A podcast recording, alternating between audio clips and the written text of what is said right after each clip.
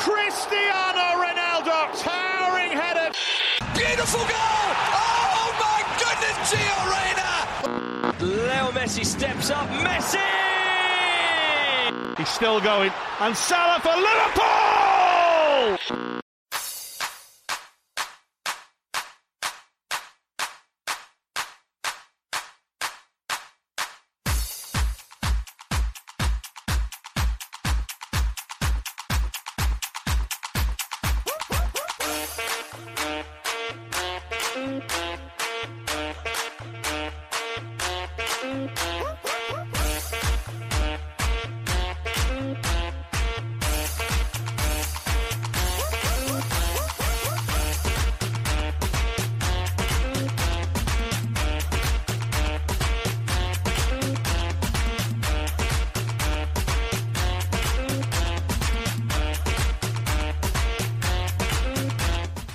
سلام شما دارید به اپیزود 26 م از فصل پنجم رادیو آفساید گوش می‌دید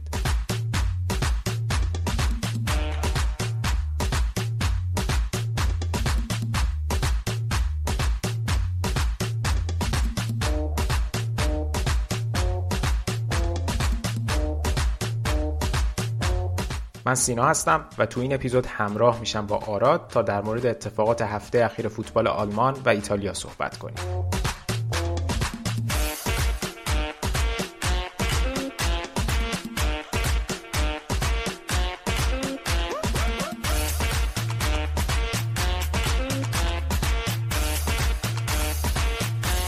در ادامه هفته اپیزود دیگری خواهیم داشت که اونجا در مورد انگلیس و اسپانیا صحبت می‌کنیم به همراه جنبندی دور رفت یک هشتم نهایی چمپیونز لیگ.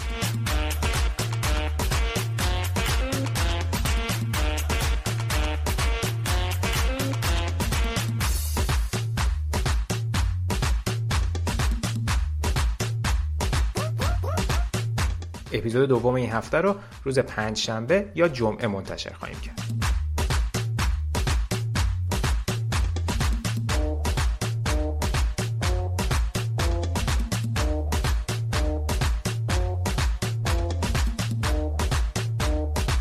اگه اولین بار به ما گوش میدین باید بگم رادیو آفساید یه پادکست خودمونیه با تمرکز بر فوتبال اروپا که توش تلاش می‌کنیم از زوایای مختلف به مسائل فنی، حاشیه‌ای، پشت صحنه و مدیریتی این بازی زیبا بپردازیم.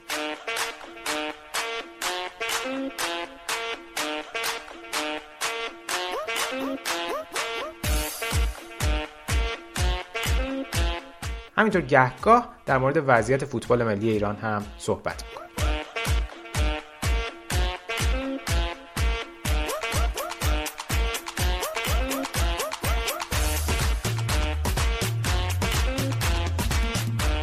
رادیو آفساید رو می‌تونید از طریق Castbox، Spotify، Apple Podcast، Google Podcast و بقیه اپلیکیشن های پادگیر گوش بدید. همینطور تو توییتر، تلگرام و اینستاگرام هم ما رو دنبال کنید و کانال یوتیوب ما رو هم subscribe کنید که محتوای متفاوتی از پادکستمون معمولا اونجا کار می‌کنیم.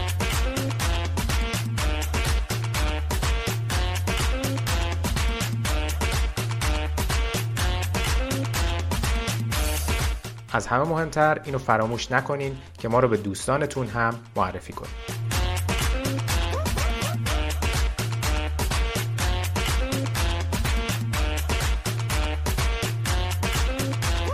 مرسی که به ما گوش میدین. دمتون گرم. بریم و بحث این اپیزود رو آغاز کنیم.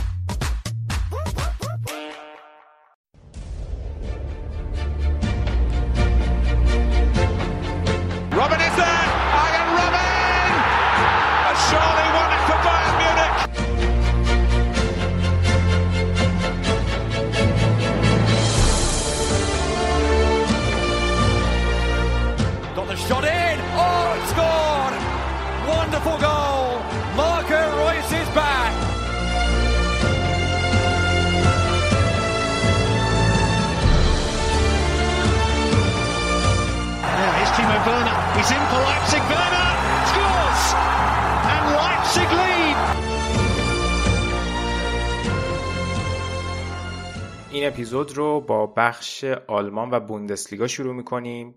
آراد الان اینجا. سلام آراد. چطوری؟ چه خبر؟ سلام سینا جون. سلام همه کسایی که به ما گوش می‌دید. مرسی. من خوبم. امیدوارم حال شما هم ردیف باشه.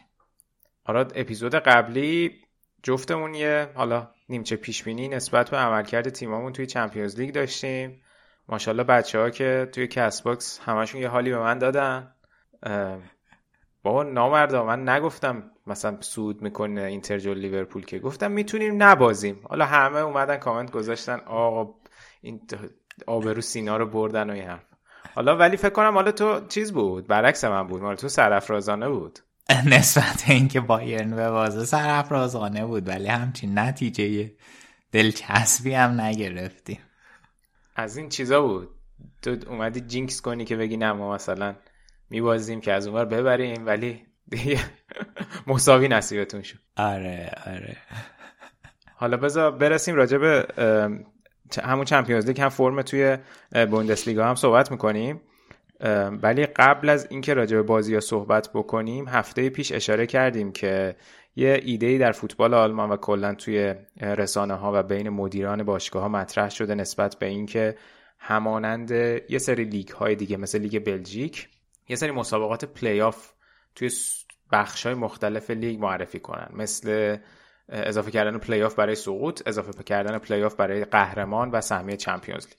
که خب واکنش های متفاوتی هم در پی داشته و کسانی هم که دنبال این هستن که در واقع این نوع پلی آف ها اضافه بشه با هدف افزایش جذابیت بوندسلیگا می‌خوان این کار رو بکنن حالا آراد بیا یکم برامون بشکاف ببینیم جزئیات این طرح در چه حد اصلا طرح عملی هست الان روی میز یا صرفا در حد صحبت و امکان سنجیه و اینکه واکنش های مختلف تا حالا جزئیاتش به چه صورت بوده؟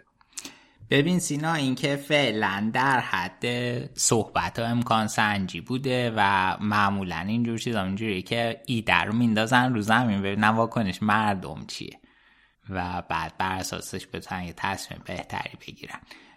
واکنش که گفتی اول بخوایم در مورد صحبت کنیم.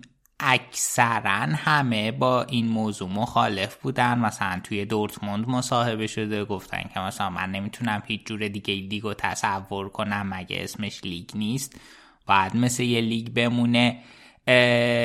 از معدود واکنش هایی که موافق این موضوع بوده الیور کان بود که مصاحبه کرده بود گفته بود که این ایده خوبیه. بوندسلیگا داره جذابیتش از دست میده و ما از این ایده استقبال کنیم در حالی که قبلا هوینس خیلی در مورد این موضوع مصاحبه کرده بود و مخالف این موضوع بود. هوینس الان یه حالتی که داره حالا در مورد رومنیگه هم صدق می‌کنه. اینا الان دیگه توی باشگاه نیستن. هم دلشون می‌خواد از بازنشستگیشون لذت ببرن هم دلشون می‌خواد از باشگاه ها مدیریت کنن. و باعث این شرایطی میشه که الان می‌بینیم ولی آره ولی من در کل فکر می‌کنم که یک چیزی ببین یه چیزی باید تغییر کنه. حالا در مورد قسمت اول سوالت بخوایم صحبت کنیم. من داشتم یه برنامه ای می‌دیدم از مانوتیله که اومده بود این موضوع به تفصیل بررسی کرده بود.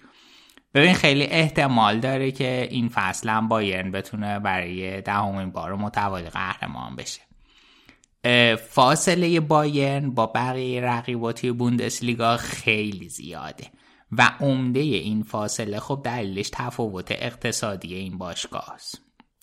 مثال بزنیم جمع دستمزدایی که بایرن میده به نقل از وبسایت خود DFL 340 میلیون یورو تو ساله این در حالیه که برای باشگاهی مثل دورتموند که اونا هم از بقیه باشگاه بوندسلیگا فاصله خیلی زیادی دارن جمع این دستمزدی 215 میلیون یورو یعنی بایرن حدود 130 میلیون یورو بیشتر داره دستمزد میده که خیلی بزرگه این تفاوت صرف هم بین بایرن و دورتموند.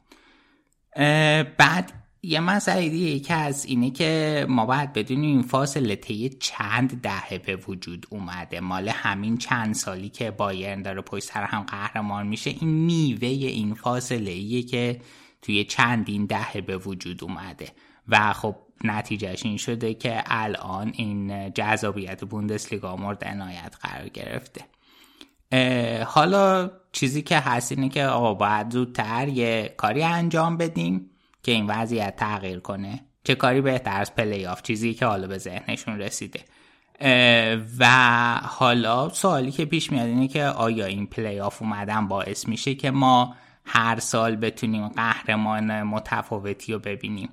برگردیم به اون بحث اقتصادی.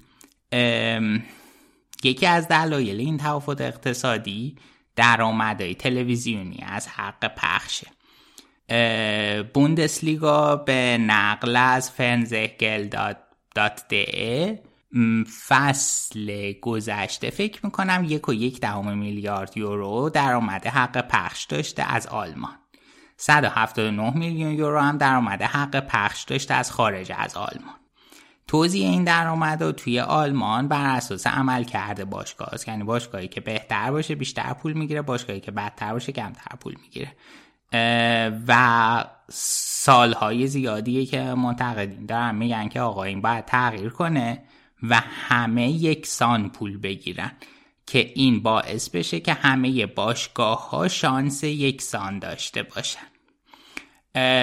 ولی حالا این من بازم فکر این نکته درستیه. به نظر من خوبه اجرا بشه.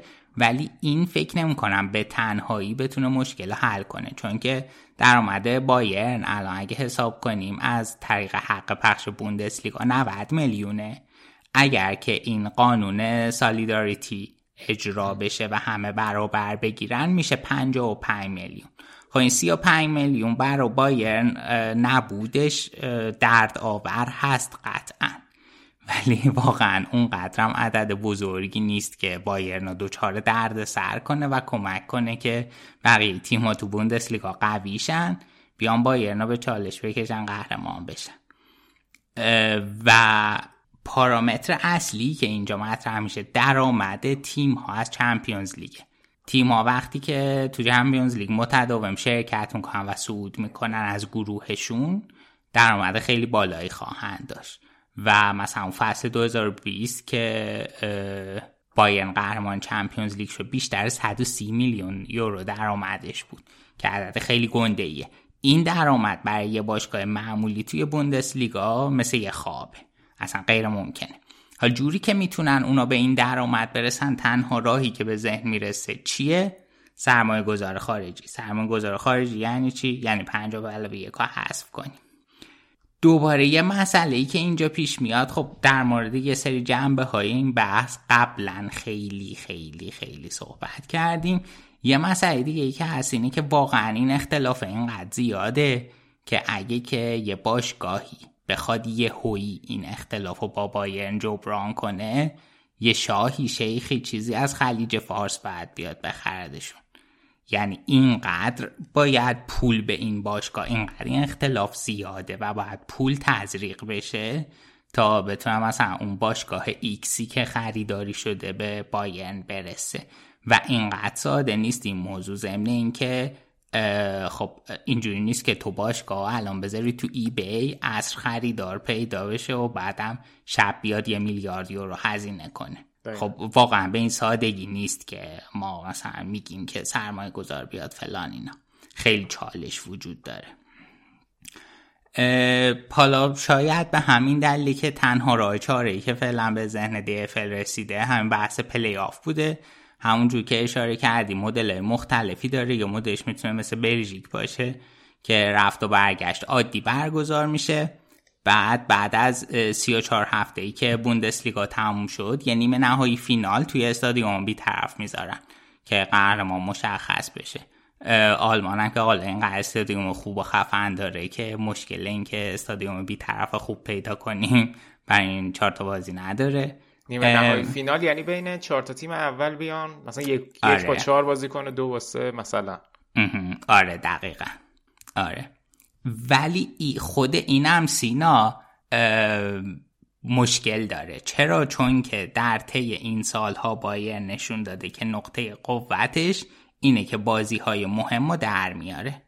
و توی بازی, بازی مهم اینقدر متمرکزن اینقدر خوبن و واقعا بازی راحت در میارن. همون جوری که قبلا بحثشو داشتم. بعضی بازی ها رو باید تیم کثیف ببره و بایرن این کار می‌تونه بکنه.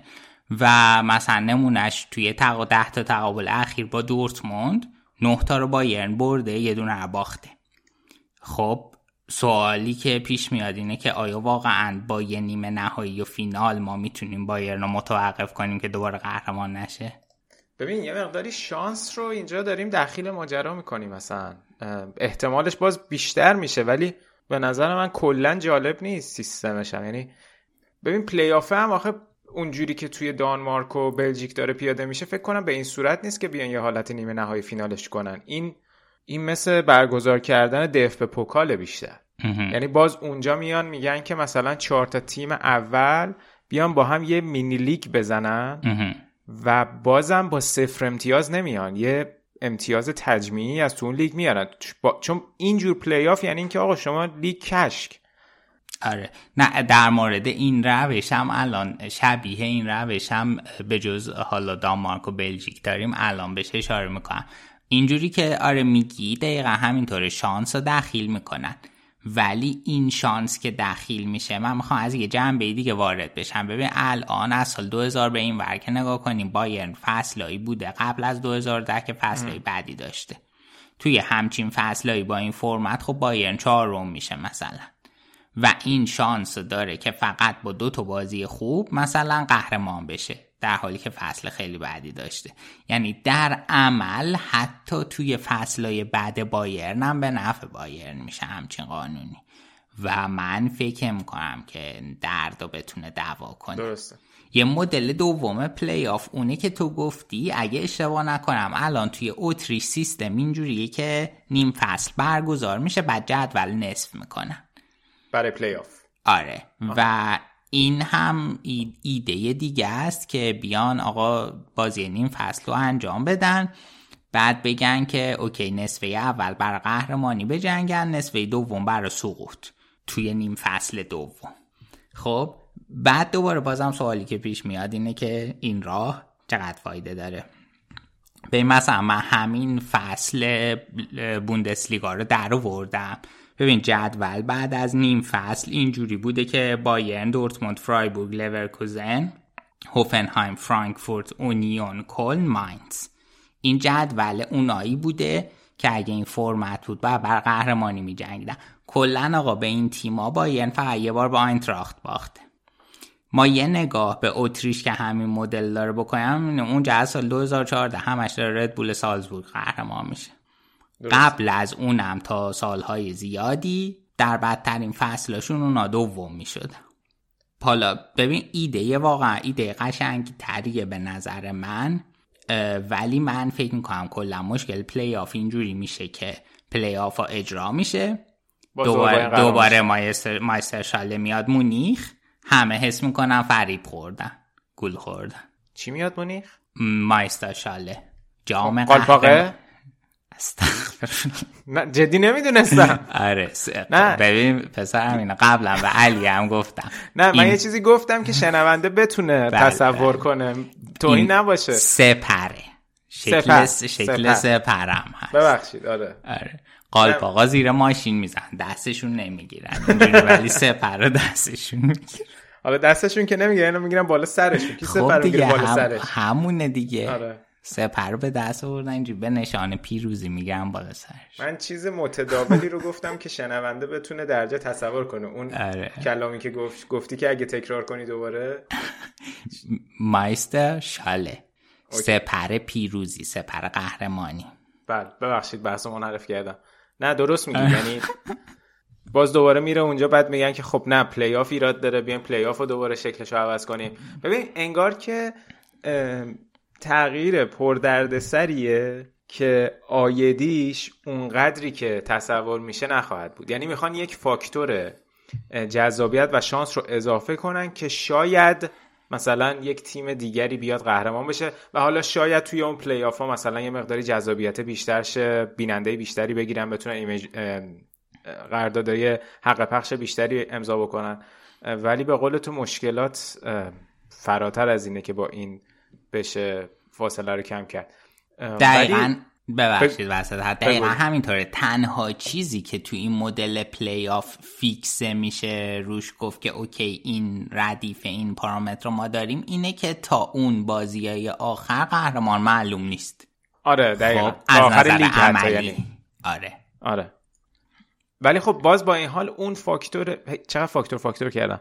ولی با این حال باز اگر که اون حالت پلی آف نیمه نهایی فینال باشه کماکان اون حالت جذابیت کمیه. به خاطر اینکه خب بایرن اگه یه اختلاف ده امتیازی داشته باشه مثلا پنج هفته مونده شاید نیاد خیلی فشار خاصی بذاره توی لیگ. میگه خب من که در صورت اول میشم حالا چه کاریه چقدر امتیاز بیارم؟ میرم اونجا پلی آف ولی اگه اون حالتی باشه که امتیازا رو با- هم و امتیاز وارد مرحله بعد بشن این, چیزی که تو میگی معتبره که تا, آره. تا لحظه آخر میجنگن و یه سری امتیاز به دست میارن من نکته ای که فراموشم این روش همونجور که تو گفتی امتیازشون هم نصف میشه یادم رفت. دقیقاً، دقیقاً. اشاره کنم. آره. بعد توی واکنش ها طبیعی بود که به نظر من واکنش یعنی منطقی بود که الیور کان اومد اینجوری واکنش نشون داد. یعنی یه حالتی که فرق نمی‌کنه. واسماس. یعنی هر جوری مخالفت می‌کرد بدتر می‌شد به نظر من. آره نه. اون که اصلا درست نبود. آره. آره. حالا فکر می‌کنی که سینا جان راه حل چیه؟ ببین این داستان آخه داستان مختص به آلمان نیست. بارها این تو سری آ هم مطرح شده و به هیچ نتیجه نرسیده. و من حس می‌کنم تازه عملی کردنش تو بوندسلیگا سختتر باشه به خاطر شرایط مالکیت باشگاه. الان کی می‌تونه اینو تصمیم بگیره؟ اگه بوندسلیگا تصمیم بگیره باید تمام اعضایی که توی بوندسلیگا هستن تایید کنن اینو. و بعد آیا اینا این از اون مواردیه که می‌تونن خودشون تکی تصمیم بگیرن مدیران؟ خیلی تغییر بنیادینی آخه. آره اینا قبول دارم ولی حالا اگر که بخوایم یک راه حلی ارائه بدیم که به صورت متمادی این مشکل رو حل کنیم نه فقط بر اساس حدس و گمان به نظر چیکار باید بکنیم؟ سوال خوبیه. باید بایرن و شاید دورتموند و لایپزیگ رو از لیگ بذاریم کنار. که بعد چیکار کنن؟ برن super league بازی کنن. آفرین. برگشتیم به نقطه دلخواه جای علی و من اینجا خالی می‌کنم. به دوست نظر عزیز من. شما که اصلا نبودین تو اون دوازده تا عزیزم. می‌دونم ولی باید باشیم. به نظر من واقعا تنها راهی که می‌تونه بوندسلیگا به صورت متمادی نه فقط بر اساس حدس و گمان نجات پیدا کنه سوپر لیگه و بوندسلیگایی که حالا الان بحثمون میره سمت مباحث پایه‌ای super league دوباره آره. صاحبش هم نیست اینجا الان احتمالا بحث کنیم میگه چرا بدون من بحث کردین نه من از طرف علی دفاع آره. کنم اصلا نگران بوندسلیگایی که این سه تا تیمی که گفتی توش نباشن چقدر طول می‌کشه تا به اون سطحی که حس می‌کنی می‌تونه برسه و چقدر اصلا این شبکه های تلویزیونی حاضرن برای حق پخشش پول پرداخت بکنن. یا صرفا منظورت اینه که از اون solidarity payment و اون حق همبستگی که قرار تیمای super league ی به لیگ پرداخت کنن این می‌تونه خودش رو تغذیه بکنه. سوال خیلی خوبیه. ببین اگر که ما فرض کنیم super league ی وجود داشته باشه خب نه تنها بایرن و دورتموند مثلا حذف میشن بلکه یک منچستر سیتی هم که مثلا میاد هر دفعه چهار تا پنج تا به یه تیم بعد وقتی مثل شالکه می‌زنه حذف میشه. یه بارسایی که میاد مثلا به لورکوزن کلی گل می‌زنه حذف میشه. از توی تیم هایی که در Champions League های آینده Champions League های پسا سوپر لیگ بازی خواهند کرد. دیگه این حریف ها رو ندارم. اونها هم حریفشون آسون تر میشه به همین نسبت. خب؟ این نکته رو باید توجه کنیم. و در این درباره اون که در مورد سطح فوتبال آلمان گفتی. چون که همه لیگا من فکر می‌کنم بعد از این داستان همه این لیگای اصلی یه افت سطحی خواهند داشت و یه افت حق پخش بزرگی هم مسلما خواهند داشت. به خاطر اینکه اون افراد اون تیم هایی که این جاذبه رو ایجاد می‌کردن دیگه توی اون لیگ نیستن. ولی خب حسنی هم داره. ببین حالا قبل از اینکه به حسنش برسیم ببین مثلا یه باشگاهی مثل بایرن الان کلی دفتر دستک تو شانگهای نیویورک داره. بعد یکی از اعضای برد بایرن مسابقه کرد گفته آقا ما اصلا 90 بیش از 90 درصد فالوورایی که تو شبکه مجازی داریم مال خارج از آلمانن. و هواداری که توی شانگهای همونقدر هوادار بایرنه که هواداری که توی مونیخه.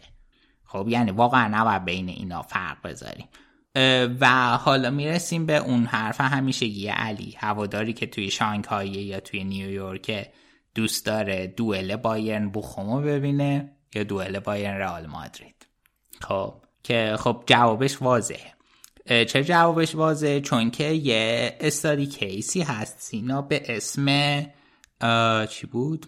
فنز آف فیوچر این اومده بررسی کرده و دیده. الان بیشتر هو... بیشتر هوادار و هوادار یک بازی کنن تا یک تیم. و توی دوئلی که مثلا یه ورش بایرن باشه یه ورش رال مادرید اسم ها بیشتره. و این باعث میشه که این بازی نسبت به فرض کن بایرن بخون برای این هوادار جذاب تر بشه. همونطوری که گفتم بیشتر شامل طیف خارجی هوادار میشه. مثلا اون هواداری سنتی که توی مونیخن اونا اینجوری فکر نمی‌کنن. چون که مثلا تو فرض کن با یه تیم در داغون مثل مونیخ 18 هست که بازی می‌کنی این یه داستانی داشته که کسی که تو مونیخ به دنیا اومده بزرگ شده هم با این داستان بزرگ شده. بر همه الان هم که با تیم دست سه مونیخ 18 هست بایرن بازی کنه اینقدر براش هیجان انگیز و مهمه که واقعا برای هیچ هوادار دیگه مهم نیست.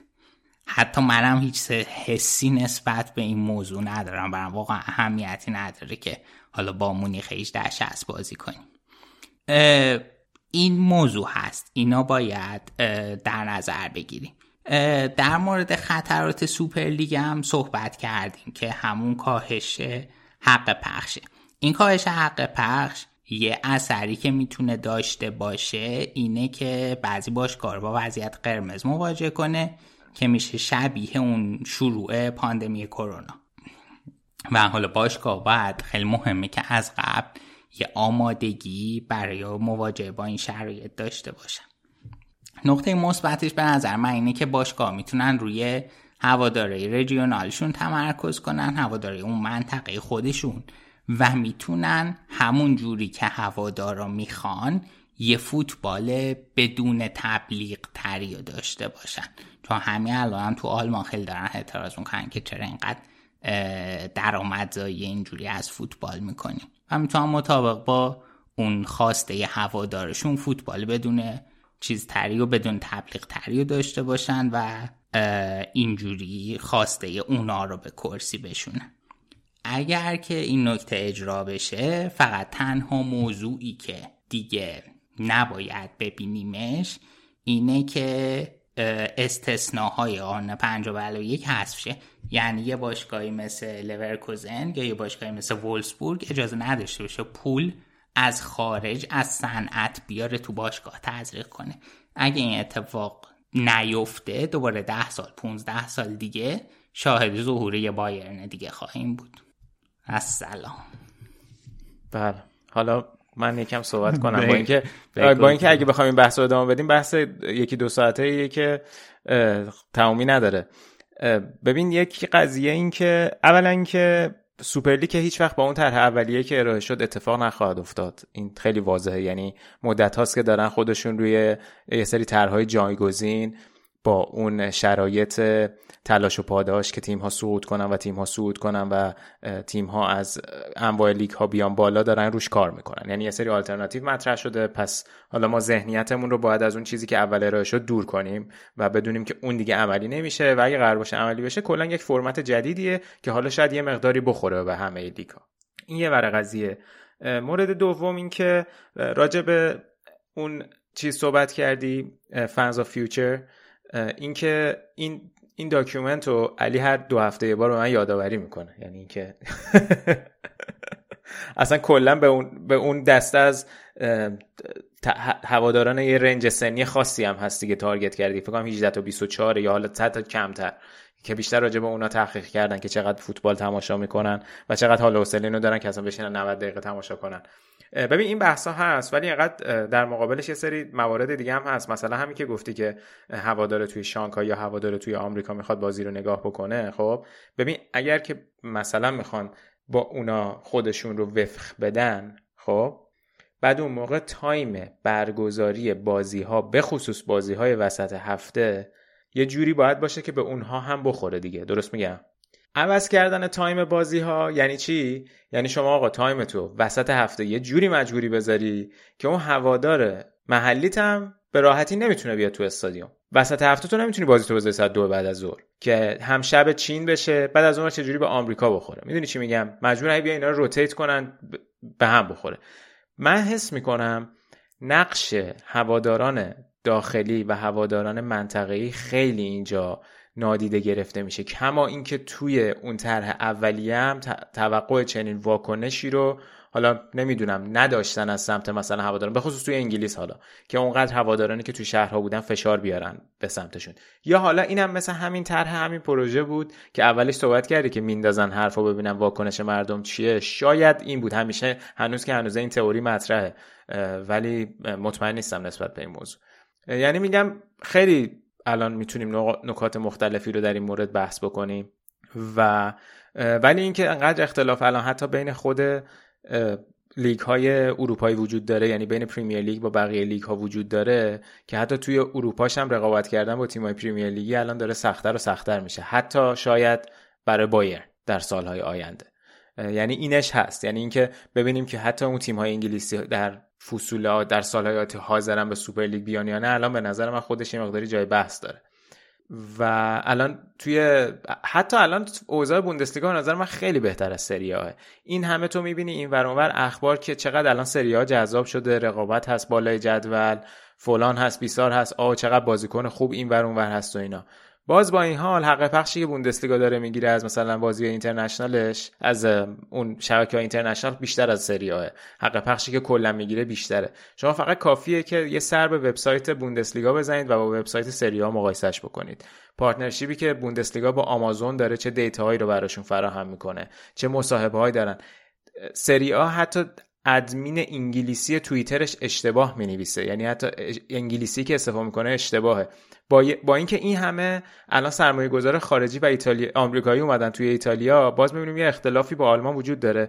الان آلمان چقدر بازیکن آمریکایی توش اومدن؟ فقط به این قصد میان که توجهات رو از رسانه های آمریکایی بتونن بگیرن. سایت بوندسلیگا یه بخش داره هر هفته focus می‌کنه فقط روی عملکرد بازیکنان آمریکایی بوندسلیگا. به چه دلیل؟ به دلیل اینکه بیاد اون توجه ها رو بگیره و اصلا هواداره آمریکایی رو جذب خودش بکنه. الان مثلا این درک ری انگلیس که هست که الان اومده شده یکی از گزارشگرای فوتبال آلمان. خب همش با این انگیزه بوده که بتونن market خارجی رو بگیرن. یعنی میگم باز با این حال این چیزایی که میگی فوتبال آلمان خیلی از فوتبال ایتالیا جلوه. با اینکه تو رسانه های ما تو ذهنیت ما اینه که فوتبال ایتالیا الان فوتبال جذابتری از آلمان داره بازی میشه.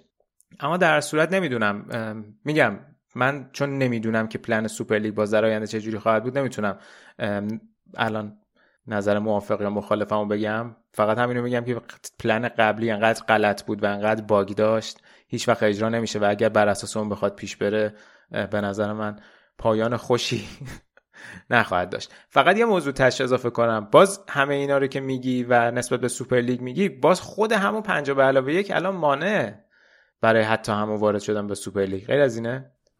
آره موانع که زیاده ولی واقعا آخه تنها... مانع مهمیه این مانع مهمیه که تو لیگای دیگه هم نیست حتی. آره تنها چیزی ولی تنها راهی که واقعا وجود داره اینه که بایرنا از بوندسلیگا حذف کرد. مطمئن نیستم. آخه آخه اون موقع هم که سوپر لیگ می‌خواستن بازی کنن حتی حرفشون این نبود که ما نمی‌خوایم تو لیگ دیگه باشیم. حداقل در ظاهر اینو می‌گفتن. شما ضد فوتبالید. مرسی. سلام منو به بچه های ناپل برس شما همه تحت تاثیر پروپاگاندای علی قرار گرفتید. برید به رفتارتون فکر بکنید ببینید تو چه وضعیتی قرار گرفتید. حالا شما هم که به ما گوش می‌کنید اگر که چیزی به ذهنتون می‌رسه یا در مورد این پیشنهاده ای که مطرح شد به این با کدومش بیشتر موافقین فکر می‌کنین که کدومش می‌تونه بوندسلیگا جذاب تر کنه. سوپر لیگ هم هر وقت که بحث کنیم فکر کنم همه بچه های رادیو آفساید پایان. نظرات سوپر لیگتون رو هم بنویسید. آقا دمت گرم. صحبت دیگه داری راجع به موضوع بریم یکم راجع بازی ها صحبت کنیم؟ نه دیگه بریم سریع راجع بازی ها. آره بریم سراغ بازی ها. می‌خوای که یه اشاره به بازی های اروپایی شروع کنیم. جایی که بایرن با سالزبورگ یه بازی نسبتا جالب هم داشتن تو اتریش که بازی یکی یک شد. نظرت چی بود راجع به این بازی؟ حالا هفته پیش گفتیم ممکنه ببازیم. از سر شوخی گفتی یا نه؟ واقعا توقع این رو داشتی که سالزبورگ براتون دردسر ایجاد بکنه؟ ببین نه واقعا توقع اینو داشتم که دوچار مشکل بشیم به خاطر فرمی که تیم داشت و خب البته فرم خیلی خوبی که سالزبورگ داشتن باید در نظر بگیریم. ولی تیم شرایط خوبی نداشت. و خیلی ناآماده ناهماهنگ بود. حالا یه تعدادی مصدومم داره بایرن که به خاطر این مجبور میشه معمولا از ترکیبی استفاده می‌کنه که تیم بهش عادت نداره.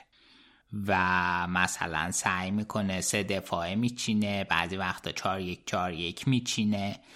و توی بازی با سالزبورگ هم همینجوری بود. سه دفاعه دوباره چیده بود.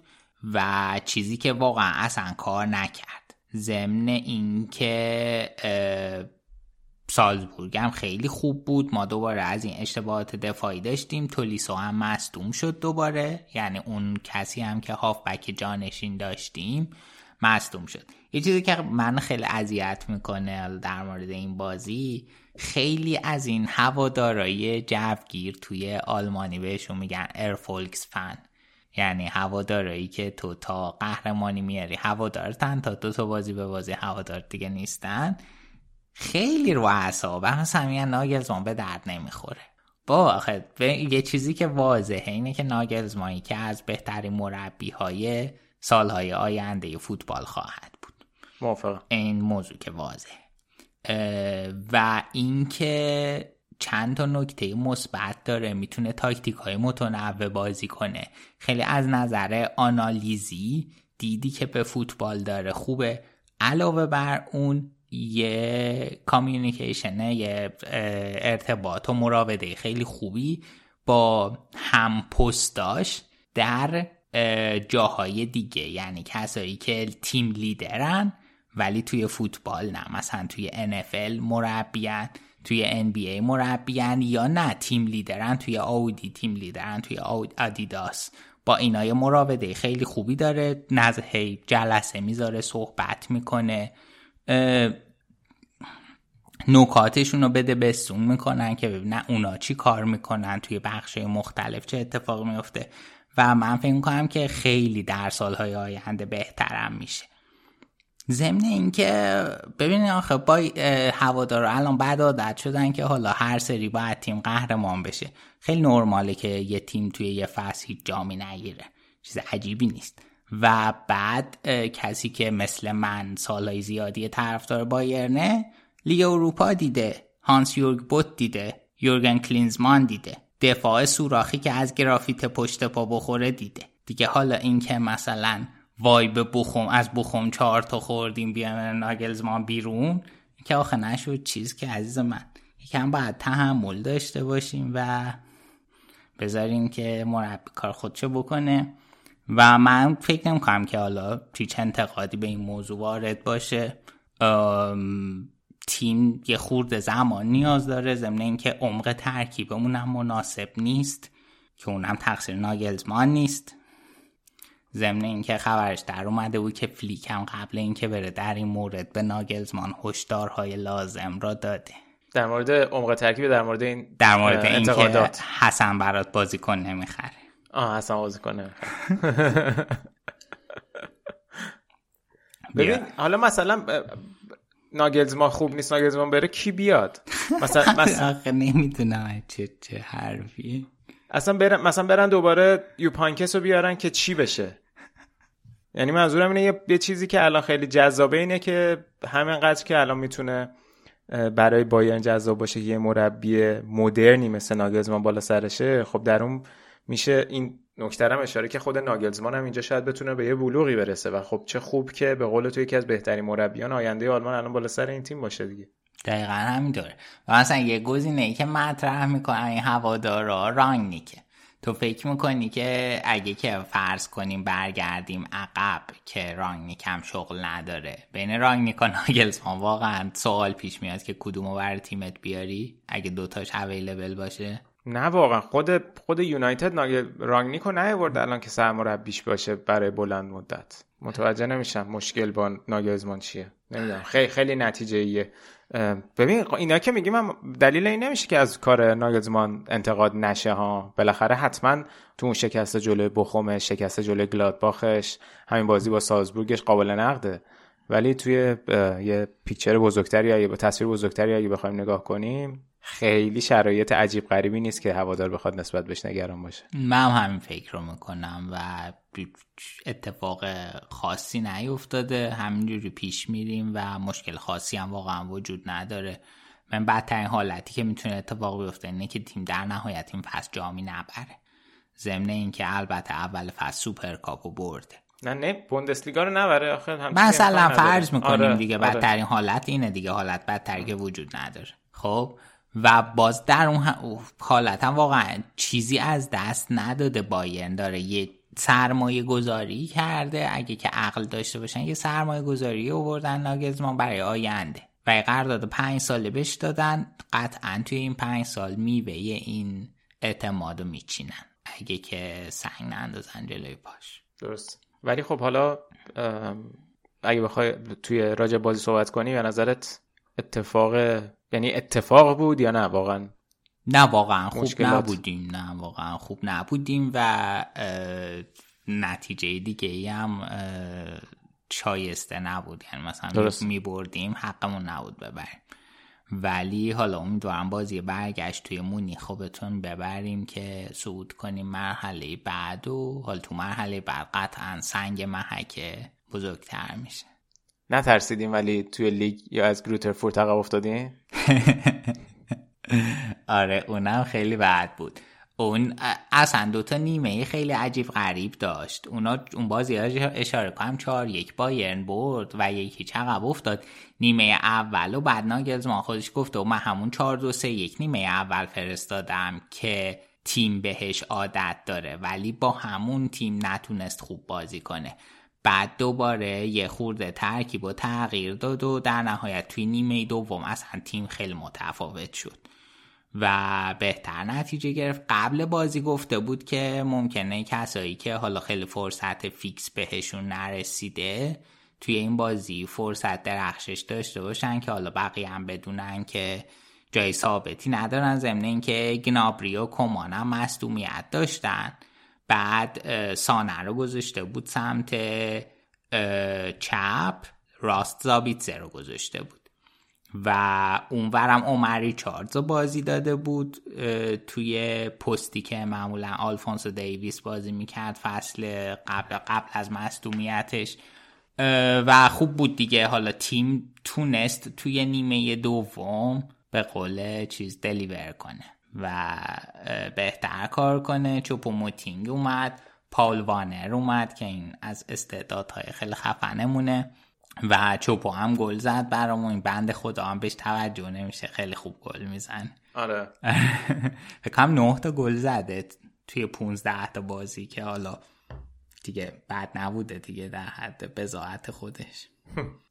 آره دقیقا. حالا باید ببینیم که تو بازی برگشت چمپیونز لیگ بایرن چیکار می‌کنه. نکته دیگه نداری راجع بایرن؟ نه این بازی ها می‌تونیم رد چیم و ببندیمش. بریم سراغ لورکو... ببخشید لورکوزن زوده. بریم سراغ دورتموند اول که توی لیگ اروپا هم بازی داشتن و یه نتیجه ناامید کننده گرفتن جلوی رنجرز و از اون ور اما توی لیگ اومدن 6 تا زدن و کماکان این عدم قطعیت حالت سینوسی عجیب غریب مارکو روزو و تیمش ادامه داره. فکر کنم بعد بازی رنجرز خیلی همه شاکی بودن. واقعا همه ناامید بودن هواداره دورتموند. و عکس هالندم که روی سکو نشسته بود حالت بهت زده داشت خیلی عجیب غریب بود. و اون توقعی هم که تو ازشون داشتی رو فکر کنم به بدترین حالت ممکن بهش پشت کردن. که گفتی باید تو لیگ اروپا نتیجه بگیرن. آره واقعا دستشون درد نکنه. خیلی زحمت کشیدن. خیلی بد بودن. چهار دو باختن توی آلمان. حال درسته گل زده در خانه حریف دیگه نداریم ولی چهار تا خوردیم توی آلمان. و این در کتاب رکورد ها متاسفانه ثبت شد. بعد troll کرده بودن که اسپورتینگ که هم گروهیشون بود پنج تا از سیتی خورد دیگه troll کرده بودن. چه جوری؟ از سیتی کم گل بخوری؟ اینجوری که صعود نکنی. نکن رفتن به جاش از رنجرز اینقدر خورد. و جلوی خود اسپورتینگ هم خیلی بازی بعدی داشتن دیگه. و آره و خیلی بد بود. همونجور که تو میگی سینوسی ویژگی دورتموند در این فصله. و خیلی خیلی صحبت شد. یه سری ها می‌گفتن که لباس دورتموند در حد اندازه مارکو روزه نیست. یه سری ها می‌گفتن که نه آقا مشکل مدیریته و حالا این دیدگاهی که وجود داره و تجارت بیشتر می‌کنن. نمی‌دونم واقعا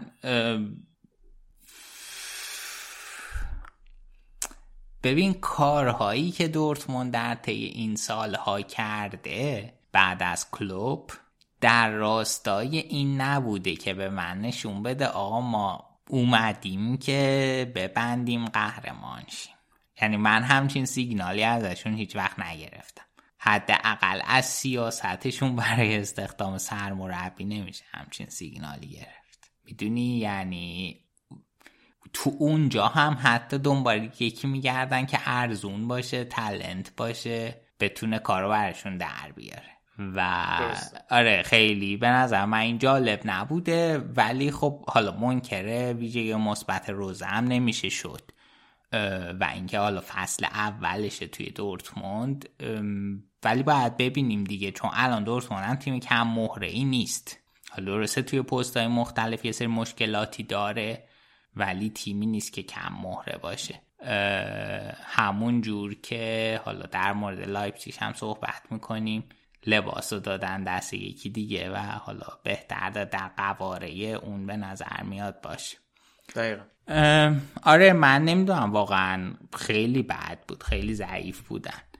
و جوری الان دورتموند که ما نمی‌تونیم بگیم الان این تیم خوبه یا بده.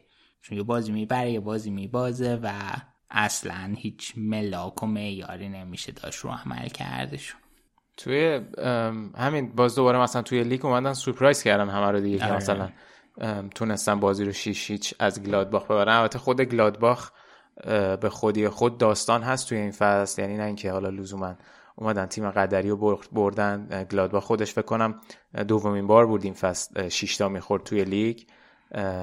و یه درست میگم آره دیگه یه شیشتا دیگه خورده بود و این دفعه الان یه شیشتا از فرایبورگ خورده بود یه چهارتا از کلن خورده بود سه تا از هانوفر خورده بود یه چهارتا از لورکوزن دور رفت خورده بود فقط یه پنج هیچ بایرن زد که البته اونم توی DFB پوکال بود توی لیگ نبود که همونم خیلی عجیب بود. چقدر این بازی رویس خوب بود؟ یعنی فکر کنم یکی از بهترین بازی رویس بود. سه تا پاس گل داشت و دو تا گل. که دقیقه آخرم که پنالتی شد بابا می‌دادیم مردی می‌زد دیگه. یه هتریک گل و پاس گل می‌کرد این امره جان برداشت پنالتی رو زد.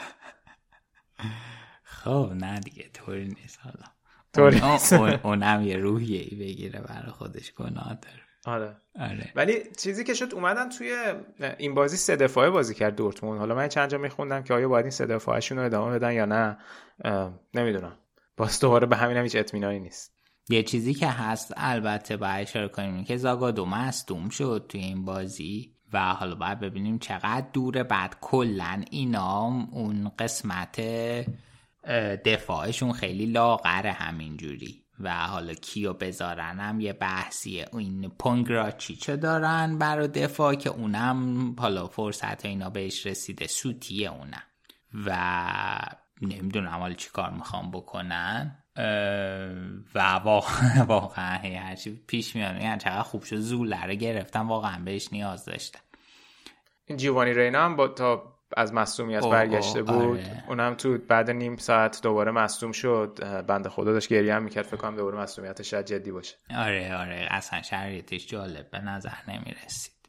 آکانجی هم که نیستش نه؟ نه آکانجی هم در دسترس نیست فعلا درست. آره زیاد جالب نیست. حالا الان این هفته که ضبط می‌کنیم پنجشنبه باید بازی برگشت و برن اسکاتلند جلوی رنجرز بازی کنن که خب خیلی سخته دیگه شرایط. ولی حالا هم اشاره کردی که گل زده در خانه حریفو ندارن. فعلا اختلاف دو گل رو باید جبران بکنن. ولی با این چیزی که تو بازی قبلی دیدیم و همون ترکیبو که اشاره کرده کارشون خیلی خیلی سخت. ولی فقط توی لیگ شانس آوردن که رقیبشون برای رتبه دومی یعنی لورکوزن باخت.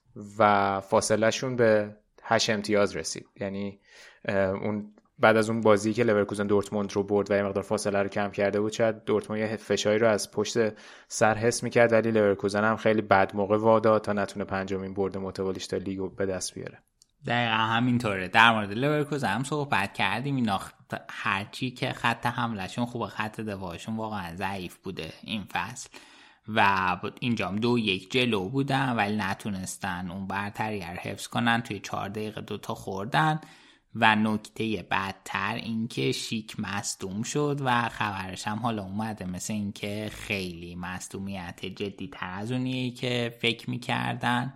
و مدت زیادتری در دسترس نیست. آزمون هم که هنوز آماده نیست. حالا هنوز توی اولین اینجایی که ما ضبط می‌کنیم هنوز توی اولین تمرین تیمی شرکت نکرده و فقط آلاریو همش انفرادی تمرین می‌کرده. آره فقط آلاریو رو فعلا در دسترس داره.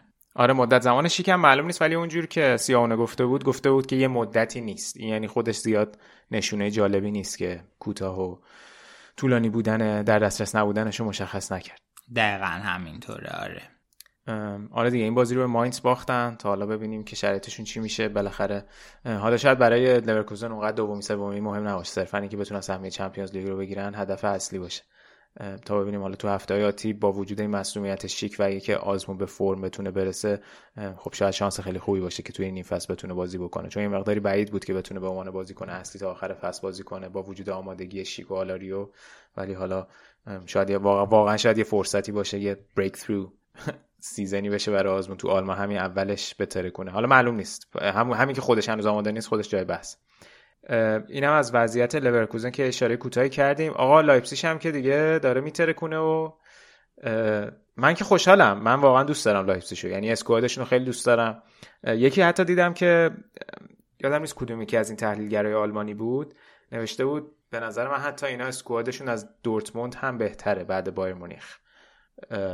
خیلی برای من تیم جذابی. البته توی پلی آف لیگ اروپا که کارشون سخت بود جلوی سوسیداد دو دو شد اون بازی. بازی خیلی جالبی هم نبود. از سمت لایپزیگ. حالا اون پنالتی هم که دقیقه 82 گرفتن و امیل فورسبرگ گلش کرد خودش یه مقداری جای بحث داشت و بازی برگشت توی باسکم یه مقداری براشون دشوار خواهد بود با این وضع. ولی اومدن 6 تا به هرتا برلین زدن دیگه. نابودشون کردن. آره من من مشکل با لایپزیگ ندارم. تنها مشکلم الان اینه که من گفتم که این دومینیکو تدسکو اصلا در, در این حد و اندازه ها نیست. فعلا داره خوب نتیجه می‌گیره. خیلی در این حد و اندازه بود. هفته پیش صحبت کردیم چه تغییراتی رو توی شیوه پرس و شیوه بازی به وجود آورده و به خوبی هم داره جواب میده دیگه فعلا. آره واقعا خیلی خوب بوده. صحبتی ندارم. فکر کنم تو بازی اخیر بوندسلیگا نشون میده که اون درس تئوریاشه که تو کلاسش اول شده بوده واقعا خوب یاد گرفت خوب یاد گرفت نه مربی با ایده ایه دیگه قاعدتا توی این هم نسلانی که الان هستم با ناگلزمان. بکنم تو پنج بازی اخیر الان بایرن و لایپسیش هم بایرن هم لایپسیش هم دوازه امتیاز بود. آره.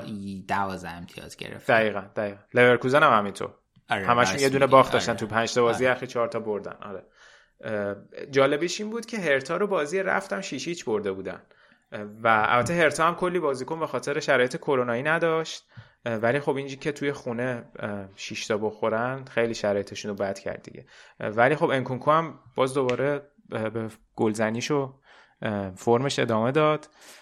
تا حالا ببینیم که شرایطشون چی میشه. آیا می‌تونن به لیگ اروپا هم به مرحله یک هشتم صعود کنن یا نه. ولی همونجوری که گفتیم فرمشون خیلی خوبه دیگه. آره ولی اون بر کارشون واقعا سخت. آره با سوسییداد خیلی سخت. سوسییداد تازه چیزم نداشت فکر کنم. الکساندر ایساک هم نداشت. مصدوم بود بازی نکرد. می‌رسه به برگشت؟ نمی‌دونم. نمی‌دونم. فکر کنم توی لیگ هم بازی نکرد آخه. یعنی این بازی آخر هفتهشون رو بازی نکرد. اینا از وضعیت لایپزیگ بقیه بازی ها دیگه چه خبر بوده؟ اگه نکته داری راجبش صحبت بکنیم. نه دیگه نکته خاصی نداریم. یه اشاره به نتایج بکنیم که کلن آینتراخت رو برد یک هیچ شتوتگارت و بوخوم یک یک مساوی کردن بیلفلد یک هیچ اونیون برلین رو برد و هوفنهایم هم دو یک وولسبورگ رو برد. فرایبورگ هم بعد یه مدت زیادی بعد نتیجه گرفتن تونست دو یک آگسبورگ رو ببره. جدولم که بایرن الان اوله 55 امتیاز دورتموند 49 لورکوزن 41 بعدش لایپسیش و هوفنهایم و فرایبورگن و آخر جدولم آگسبورگ شتوتگارت و گرویتر فورت. باید ببینیم که تیم فخیمه شتوتگارت موفق میشه دوباره سقوط کنه. از وقتی ما اومدیم تو این خراب شده دفعه سوم سقوط کنه. سقوط کنه. آقا این چیزا چی شد؟ راستی یادم رفت هفته پیش بگم. این روباها به استادیوم اشتوتگارت صدمه زده بودن. آها نه یاد. بذار چیز تعریف کنم. مثل اینکه روباها حمله کرده بودن توی استادیوم. بعد سندلی های بخش بیزینس ها خوردن گاز که گرم کن داره اون سندلی آره خیلی خفنه. بعد خسارتی که برآورد کرده بودن حدود در رنج شیش رقمی بود. یعنی صد هزار, یورو, یورو. بالا. آره. خیلی نم با مزه بود. فکر کنم تو چرم بوده مزه کرده به دهنشون اونجور که من خوندم مقاله رو اینجوری هم نبوده که مثلا یعنی یه رخنه ای پیدا شده انگار که از اون تونستن روبه ها بیان تو. وگرنه همین جای سوال داره که روبه ها جوری تونستن بیان و نوشته بود ترک کردنش و دنبال کردنش این که ببینن کجا. هم خودش سخت بوده. احتمالا وقتی که بازی برگزار نمی‌شده اینا می اومدن برای خودشون تو استادیوم میپلکیدن. آره آره. بعدا من دقت کردم راستش تا حالا توی مرسدس بنز آرنا صندلی بخش بیزینس چه جوری از بقیه جدا شده با این حالت های چیزه مثل چیه این فلزیا که میبندن؟ حالت توری داره ولی مثل فنسه یعنی؟ مثل فنسه. آره ولی دانه هاش درشت دانه است. درسته. خب و این احتمالا باعث میشه که رو بافز مشکل. خب از همچین چیزی که رد میشه. حالا ورودی ورزشگاه چجوری بوده نمی‌دونم. ولی آره با مزه بود خیلی. قبل بازیشون با آینتراخت فرانکفورت پود صندلی رو اومده بودن خورده بودن. ببینید کی بود؟ فصل پی... نه دو فصل پیش بود. یه دفعه سر اینکه روم می‌خواست استادیوم بسازه بعد گفتن تو منطقه ای که می‌خواستن استادیوم بسازن یه نسلی از قورباغه ها پیدا شده بعد بیان اونجا استادیوم بسازن این زیست قورباغه ها مختل میشه. این آقای علی خان اومد گفتش که یعنی چی؟ ما الان باید اینجا نگران قورباغه ها باشیم. بفرمایید. اومدن زیست روبه ها رو مختل کردن روبه ها اومدن خسارت وارد کردن به استادیوم. البته حالا این توی آلمان خیلی به این نکته توجه میشه ولی آره. توی بعضی از بخشای آلمان الان گراز و روباه بیشتر حالت از کنترل خارج شده ای دارن و گونه مورد خطری نیستن. البته در همه مورد همه گونه صدق نمی‌کنه ولی اینجوری شده که آن و کلاق و کلاق اینجوری شده که بیشتر از اون حد مورد انتظار شدن و یه سری اختلالاتی رو به وجود میارن. مثلا این قضیه کلاقا توی فرایبورگ چند وقت پیش خیلی سر صدا کرده بود و خیلی آزار دهنده شده بود و قضیه گرازا توی برلین. بعد خب گرازا توی آلمان می‌تونی شکار کنی بخوری. ولی اجازه نداری هیچ چیز شکاری در داخل شهر استفاده کنی و توی یه محله جنوب برلین این گرازا اومدن و اینقدر سیستم اینکه آشغالا رو بیان ببرن. بد بوده گرازا هی اومدن از این آشغالا تغذیه کردن و مثلا به جای اینکه یه گراز ماده توی سال دو تا بعد دوبار بچه بذاره هر بار یکی اومده مثلا دوبار بچه گذاشته هر بار پنج شیش تا. و اینقدر جمعیتشون زیاد شده و اجازه هم نداره کسی از نظر قانونی توی شهر برلین به عنوان شکارچی شلیک کنه که خب منطقی هم هست تا یه حدودی تو ممکنه تو شهره ممکنه بزنی به آدم. و خیلی خلاصه چیز شده و گرازم موجوده یه مقدار خطرناکیه. یعنی یه خورده سر به سرش بذاریم. میاد داره کلا. از رد خارجت می‌کنه. ما تو بیوی رادیو آفساید نوشتیم دیگه پادکست فوتبالی و گاهی غیر فوتبالی رادیو آفساید. اینم اون وجه غیر فوتبالی بخش آلمان بود تو این اپیزود. با گرازها و زیست گرازها و روباهای اشتوتگارت و آلمان آشنا شد آره دیگه اینم از این. دمت گرم آراد. یه اشاره کوتاه فقط بکنم به بوندسلیگای دو. دینامو درستن که فریدون زندی مربی این تیمه با فرم خوبی که توی ماه دسامبر داشتن و تونسته بودن چند تا بازی رو ببرن تا برسن به مرکز جدول. الان ولی توی ژانویه و فوریه اصلا اوضاعشون خوب نبوده و فکر کنم توی شش بازی اخیرشون دینامو درستن برد نداشتن. این آخر هفته هم یعنی آخر هفته گذشتم مساوی کردن بازیشونو مقابل هایندرهیم و الان در رتبه 14 همن و فاصلهشون با اون محدوده فانوس به دستان یک امتیاز شده و یه مقداری کار خطرناک شده. حالا باید ببینیم که در ادامه فصل می‌تونن بمونن. توی بوندسلیگای دوی دوباره برمیگردن به لیگ سه آلمان نه بوندسلیگای سه. سینا جان جسارت می‌کنم ولی این هایدن هایما مثل اون اتلتیکو رو توی این بازی گره بود. تو مرد هزار چهره گفت که پیشنهاد پیشنهاد دارم که با... خب. که بازی اشتباه گفتم؟ آره که بازیکن فوتبال بود بعد آره. مثلا ستاره تیم بود. آره. پیشنهاد از اتلتیکو مینیانو اینا گفتم هایدنهایم دیگه. نه هایدنهایم نگفتی. ولی حال طوری نیستش. که فکر کنم گفتم هایندرهایم. شاید آره، آر گفتم. آره. یاد اون افتادم. می‌خواستم همینو بگم. کار دیگه ای نداشتم. من توقع داشتم یه تیمی بازی کرده باشم مثلا مثل برمری برمنی هامبورگی دارمشتاتی یکی اینجوری که بلد باشم. دیگه حالا هایندنهایم اومد کارش نشد آقا تا اینجا اومدی؟ بگین که برمن و هامبورگ هم در کمال تعجب اول دومن توی بوندسلیگای دو فعلا و هفت شیش روز دیگه از الان دوشنبه است با هم ضبط می‌کنیم با هم بازی دارن توی دربی شمال. هامبورگی اون ساعتشون رو چیکار کردن؟ ریستش کردن دوباره آره. الان برگردن بوندسلیگا روشنش می‌کنن دوباره. حالا فعلا همون ساعت رو باید بر بوندسلیگای دو فعلا استفاده. آره دقیقا. بسیار عالی. دمت گرم آراد. ممنون که تا اینجا به ما گوش دادین. بریم یه استراحت کوتاه بکنیم. برگردیم با بخش دوم و pågående یعنی بخش Swedish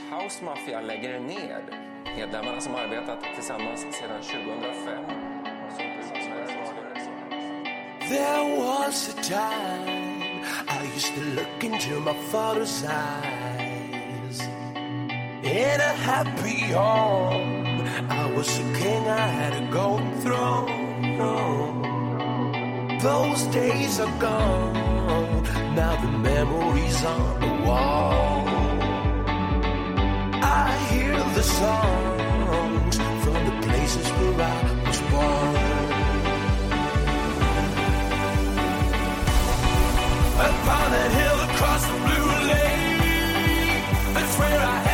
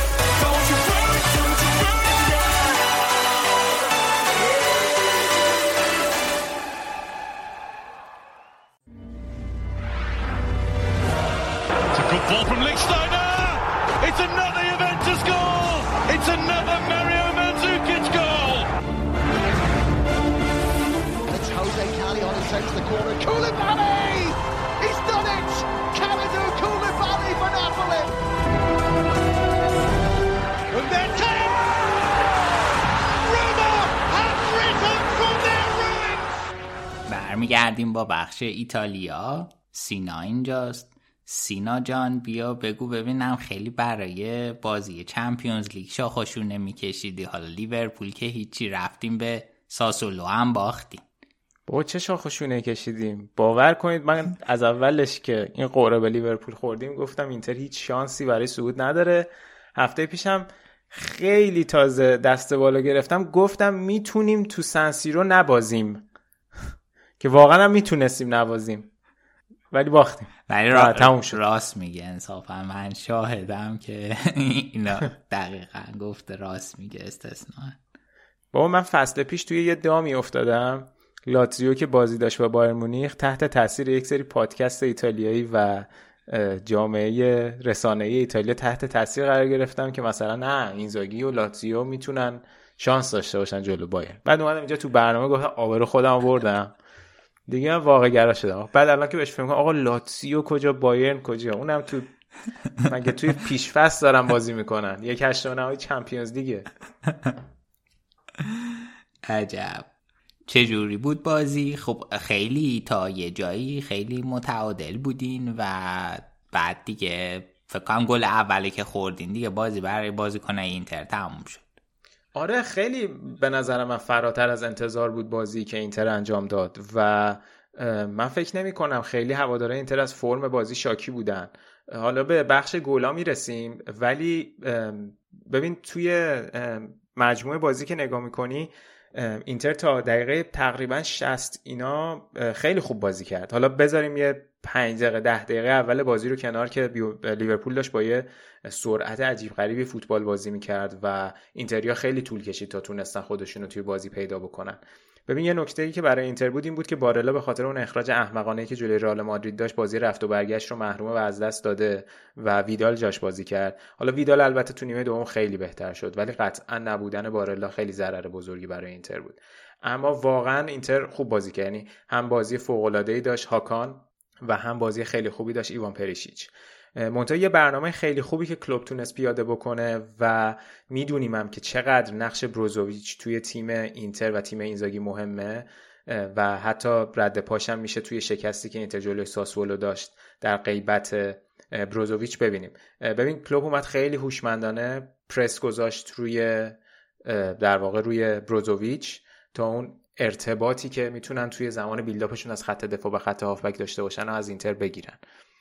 و به خوبی هم این کار رو انجام دادن. و شاید اصلا یکی از دلایل اینکه فرمینو از اولا بازی نکرد همین بود که بتونن اون جلو در واقع یه بازیکنی داشته باشن که بتونه این فشار رو روی بروزوویچ بذاره. می‌دونیم که بروزوویچ کاملا اون اصطلاحی که میگن نبض تیمو داره رو دستش می‌گیره با پاسهای تک که داره با بازی سازیایی که از عقب می‌کنه.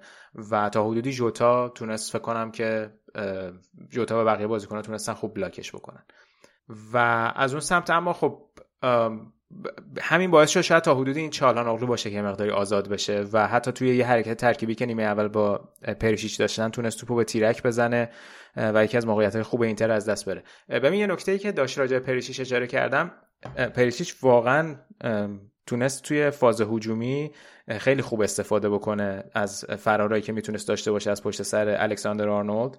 ولی خب واقعا اون ضربات آخرش اون سانترای نهاییش اصلا جالب نبودن یعنی اگه یکی دو تا از اونها رو با دقت بیشتری انجام می‌داد و مهاجما هم دقت می‌کردن اینتر واقعا می‌تونست به گل برسه.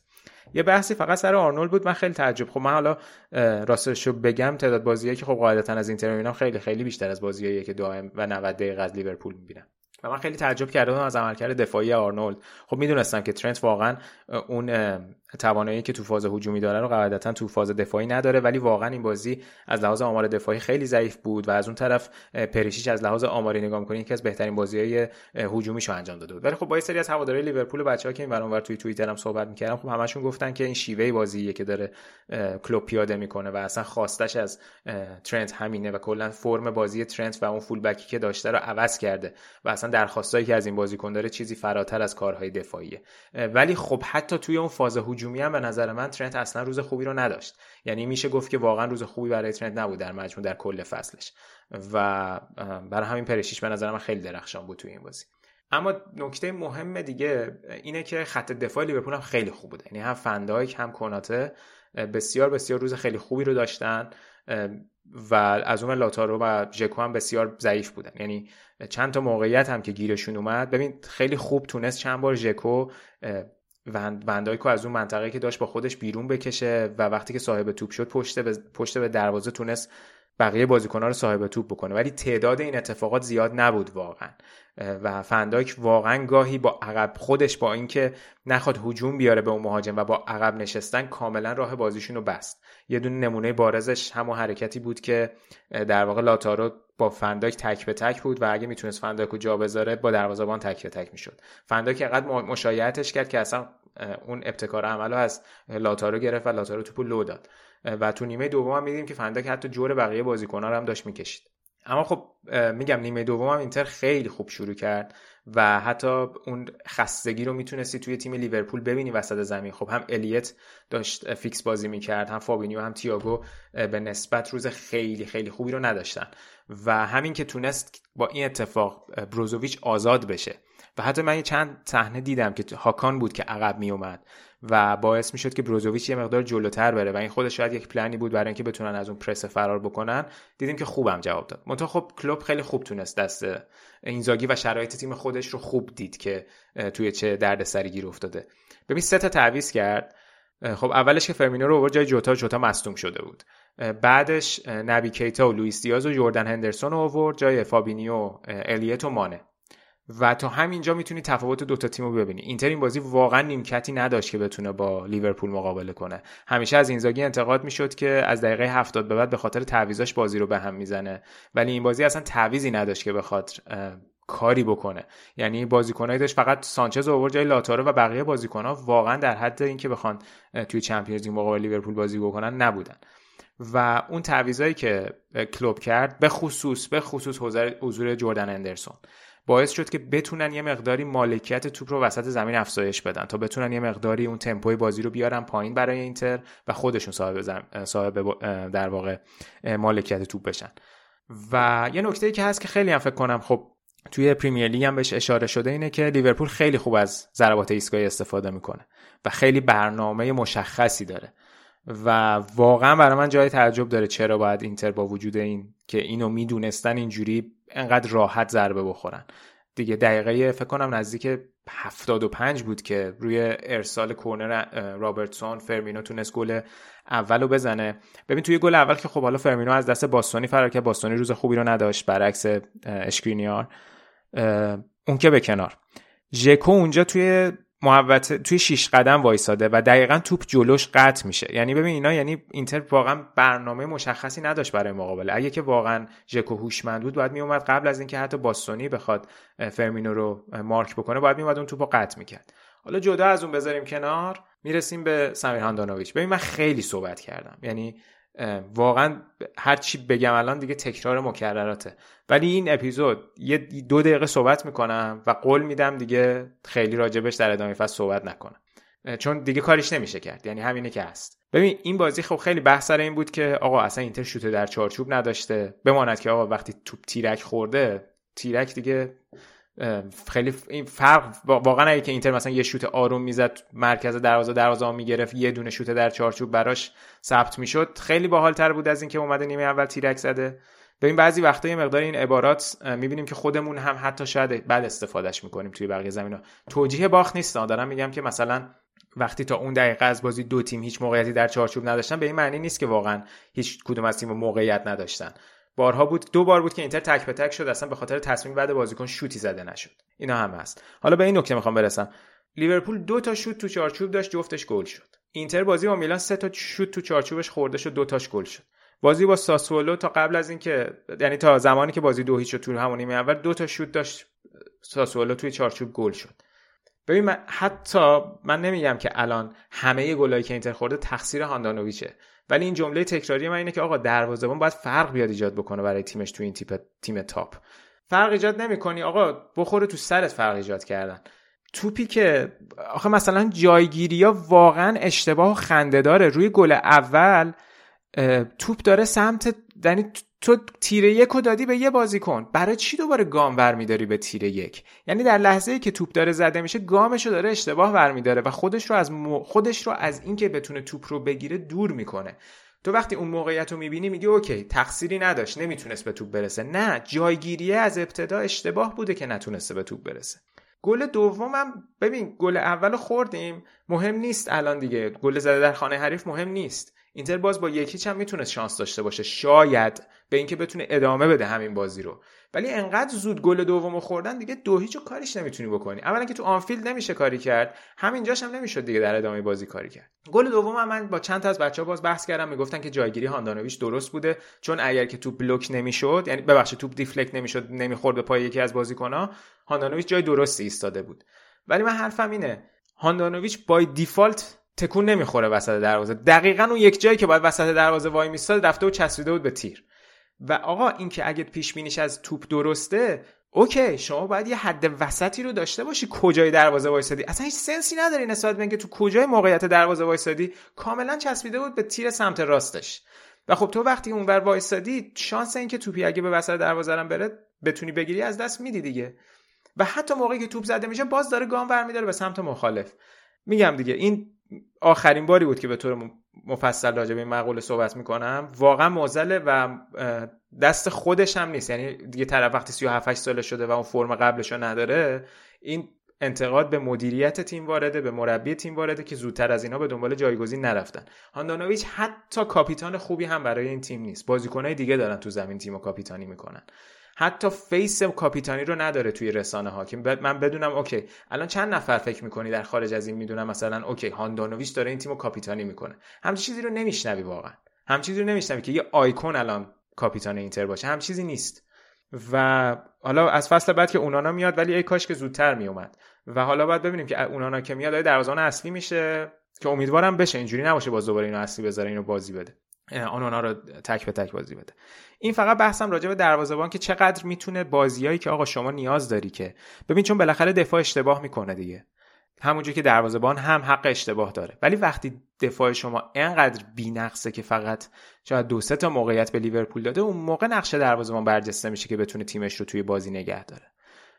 و خب این بسیار اتفاق بزرگه اینتر هم که فصل پیشم با هاندانویچ قهرمان شد جای تعجب داشت. این فصل هم صحبت کردیم. بازی زیادی بوده در آورده مثل همون بازی با ناپولی ولی کافی نیست. این از این بس نفس بگیر یه لیوان آب بذار من یکم در مورد زوله و رفتن صحبت ببین بهانه باخت نیست. اصلا بهانه باخته به لیورپول نیست. راجع به اینتر دارم بیشتر صحبت می‌کنم تا اینکه آیا اینتر اینتر این بازی اگه بخوایم بگیم شایستگی برد 100 درصد با لیورپول بود. 100 درصد با لیورپول بود. تیمی که اومد مربیش با توجه به داشته داشت دو تا تعویض درست تا تعویض درست حسابی کرد. خیلی منطقی با توجه به تجربه که داشت اومدن تو زمان مناسب گلشون رو زدن دفاع خوبی هم داشت حالا این نکته تعویضا رو سینا گفتی واقعا فکر می‌کنی که اسکواد اینتر مناسب برای رقابت توی سه تا جام هست یا نه؟ ببین اگه که با بقیه تیم‌های اروپایی مقایسه بکنیم که توی سطح اول دارن بازی می‌کنن مثلا با همین لیورپول سیتی یا بایرنی که حتی الان میگی که مشکل اسکواد داریم ولی بازم نه قابل مقایسه نیست. خب؟ ولی اولا که توی ایتالیا کماکان میگم اسکواد ما بهتر از بقیه تیم هاست. حالا درسته الان یوونتوس اومد زکریا و لاویچ رو اضافه کرد. ولی با توجه به اینکه این بازیکن‌ها کنار هم بودن چند ساله و تیم قهرمان فصل پیش هستن اسکواد اسکواد خوبیه در سطح ایتالیا. خب؟ اما قضیه این که آیا اسکواد مناسب این سه تا جام هست یا نه منم قبول دارم. الان اینکه اینتر بخواد دو تا بازی تو کوپا ایتالیا نیمه نهایی جلوی میلان انجام بده تو بار تو وسط هفته و الان یه بازی برگشتم جلوی لیورپول داره همه اینا باعث افزایش فشار روی تیمه. کما اینکه این فشار روی تیم باعث شد که دوتا بازی وسط هفته بکنن و الان توی این موقعیت حساس انقدر امتیاز از دست بدن. اینتر هم دوتا بازی توی لیگ ببازه به میلان و ساسولو و اینجا هم بازی اولش رو تو چمپیونز لیگ ببازه. اما یک تیم اگه یه مسیری رو می‌خواد طی بکنه که به یه سطحی برسه که خیلی وقت ازش دوره این روند همینه. بحث این نیست الان بیایم دوباره سر این صحبت کنیم که اینتر حکیمی و لوکاکو اینا رو از دست داد. اونا بحثای گذشته است. ولی تا وقتی که شما جلوی تیمایی مثل لیورپول نتونی بازی بکنی و هی بگی که من می‌خوام قهرمان سریا باشم من نمیگم الان اینتر قهرمان سریا نشه اتفاق خاصی نیفتاده. نه اینتر باید قهرمان سریا بشه. ولی اینکه بگی که نه ما فقط قهرمان سریا شیم مهم نیست بازی لیورپول مهم نیست کوپا ایتالیا. به نظر من دید کوچیکیه. یعنی حتی اگه اسکوادم نیست که به نظر من اونقدرم اسکواد پرتی نیست حالا الان یه سری بدشانسی داشته اینتر توی این بازه به عنوان یه سری بازیکن کلیدی رو که نداشته. مثلا این بازی با ساسولو که باستونی و بروزوویچ نبودن. ولی آقا تیم توی یه مسیریه که بازیکن‌ها باید بتونن جلوی تیمای درجه یک اروپا بازی بکنن و توی اون فضا قرار بگیرن. ببین اینتر دو فصل متوالی جلوی رئال رفت و برگشت باخت. جلوی بارسلونا فصل قبلش همگروه بودن رفت و برگشت باخت. فکر کنم فقط یه فصل با بارسلونا ما تونستیم یک یک بکنیم. بعد جلو تاتنهام رفتن تو لندن باختن. دورتموند و فقط توی آلمان توی ایتالیا بردن توی آلمان باختن. ببین خب بعد الان جلو لیورپول هم باختن. دیگه من نمی‌دونم سطح تیم یعنی باید مشخص بشه دیگه. یعنی شما انقدر باید با این تیما بازی بکنی که عادت بکنی. مثلا این با جلوی رئال ما دو تا بازی کردیم. بازی اول شرایطش مثل بازی لیورپول بود. انقدر موقعیت داشت اینتر همه تعجب کردن از اینکه چجوری رئال تونست این بازی رو ببره. خب بالاخره اینا پیشرفته. ولی و تا بازی نکنی و جلوی این تیم‌ها قرار نگیری نمی‌تونی پیشرفت رو به دست بیاری. پس این که مثلا گفته میشه آی به نفع میلان شد که از گروهش صعود نکرد به ضرر اینتر شد از گروهش صعود کرد این حرف ناپخته ای اولا اینتر سود مالی به دست آورد و بعدم این بازیکن‌ها باید بتونن و بفهمن که تو چه جایگاهی و بدونن که هدف اینتر چی از این مسیری که توش اومده. حد اگه که از 2016 به مسیر اینتر نگاه کنیم آقا مسیر منطقی بوده دیگه. دو فصل اینا اومدن چهارم لیگ شدن. بعد یه سرمایه گذاری کردن. تیم فصل بعدش دوم شده. یه امتیاز بالایی آورده. رفته فینال لیگ اروپا. فصل بعدش قهرمان شده. فصل بعدش از گروهش صعود کرده. دیگه از این بهتر روند که نمی‌تونه پیش بره که. دیگه نه نه جرقه بوده. نه چیزی رو عجله کردن توش. روند همینه دیگه. به نظر من نباید این مختل بشه. یعنی نباید این دید رو داشته باشیم که نه اینتر باید یک جام رو بیاد فدا کنه. همین الان اگر نیمه نهایی کوپا ایتالیا رو ببرن برن فینال کوپا هم دستاورد خوبیه و همین که می‌تونن با بردن میلان یک روحیه مضاعفی بگیرن که توی لیگ بجنگن. بسیار عالی. خیلی جامع بود. منم فکر نمی‌کنم که واقعا در سطح تیمی مثل اینتر باشه که بیاد بگه که ما الان اینجا ما فدای اون جام می‌کنیم و قطعا فشار بازی ها برشون بالا میره. ولی تیم هم باید تو همچین شرایط خودشون نشون بده دیگه اثبات کنه خودشون دقیقا. نکته ای در مورد اینتر ساسولو می‌خوای بگی؟ نه واقعا بازی خوبی نبود و فکر کنم بازی خوبی در نیمه اول نبود ولی اینتر همون موقعیت سازیاشو تو دونست دوباره انجام بده. یعنی اونقدر اتفاق عجیب غریبی نبود. ولی خب اولین باختی بود که انتقاد به کل تیم و اینزاگی خیلی وارد بود. چون حالا اینتر توی لیگ یه دونه به لاتزیو باخته بود یه دونه به میلان باخته بود. بازی جلوی میلان هم بازی بود که می‌تونستن ببرن دوباره دقیقه 70 دادن. ولی این بازی واقعا نیمه اولش خیلی شوکه کننده بود که تونست که اونجوری دوتا گل خوردن. که حالا پاندانویچو دیگه اشاره کردم راجعش صحبت نمی‌کنم. ولی واقعا ساسولو هم تیم خوبیه این فصل. یعنی با وجود اینکه بحث این بود که مربیشون عوض شده و ای وای چرا اسم مربیشون یادم رفت. با اینکه مربیشون عوض شده ولی با این حال یه سری بازیکن جوون دارن که برای فصل بعد خیلی از تیم‌ها دنبالشون مثل همین اسکاماکا که راجبش صحبت کردم که می‌خواد اینتر بگیرتش و حتی گلم زد خوشحالی نکرد. نمی‌دونم سیگنالش بود مبنی بر اینکه دیگه تموم شده از قضیه یا نه. فراتسی هست راسپادوری هست لوپز هست که اینا همه فوق العاده ببین الان فکر کنم از 1955 هیچ تیمی نبوده که تو خونه یوونتوس و اینتر و میلان بتونه توی یک فصل اینا رو شکست بده. و و تونستن اینا حتی لاتزیو رو هم شکست بدن و روم و ناپولی رو هم توی خونه تونستن متوقف بکنن. فقط مشکلشون اینه که جلوی تیمای پایین جدولی امتیاز زیاد از دست دادن. و به خاطر همین یه مقداری شرایطشون تو جدول مثل فصل پیششون نیستش. و از اون طرف هم خب حالا میگم اینتر این بازی همونجوری که گفتم باستانی و بروزوویچ رو نداشت و جای بروزوویچ اومد از بارلا استفاده کرده بود که دیدیم که جواب نداد. ولی حالا بروزوویچ محروم بود این بازی باستانی هم که محروم بود برگردن امیدوارم شرایط بهتر بشه. خبرم اومد که مثل اینکه تقریبا دیگه تمدید با بروزوویچ نهایی شده که بسیار بسیار خبر خیلی خوبیه و فکر کنم همه هواداره اینتر منتظر شنیدن این خبر بودن چون یه مقداری نگرانی ایجاد شده بود نسبت به این موضوع. اون مربی قبلیشون هم اسمش روبرتو دیزربی بود که یادم رفته بود که اشاره کنم. و دومنیکو براردی رو فقط یه اشاره بکنم که چقدر فرم خوبی داره الان.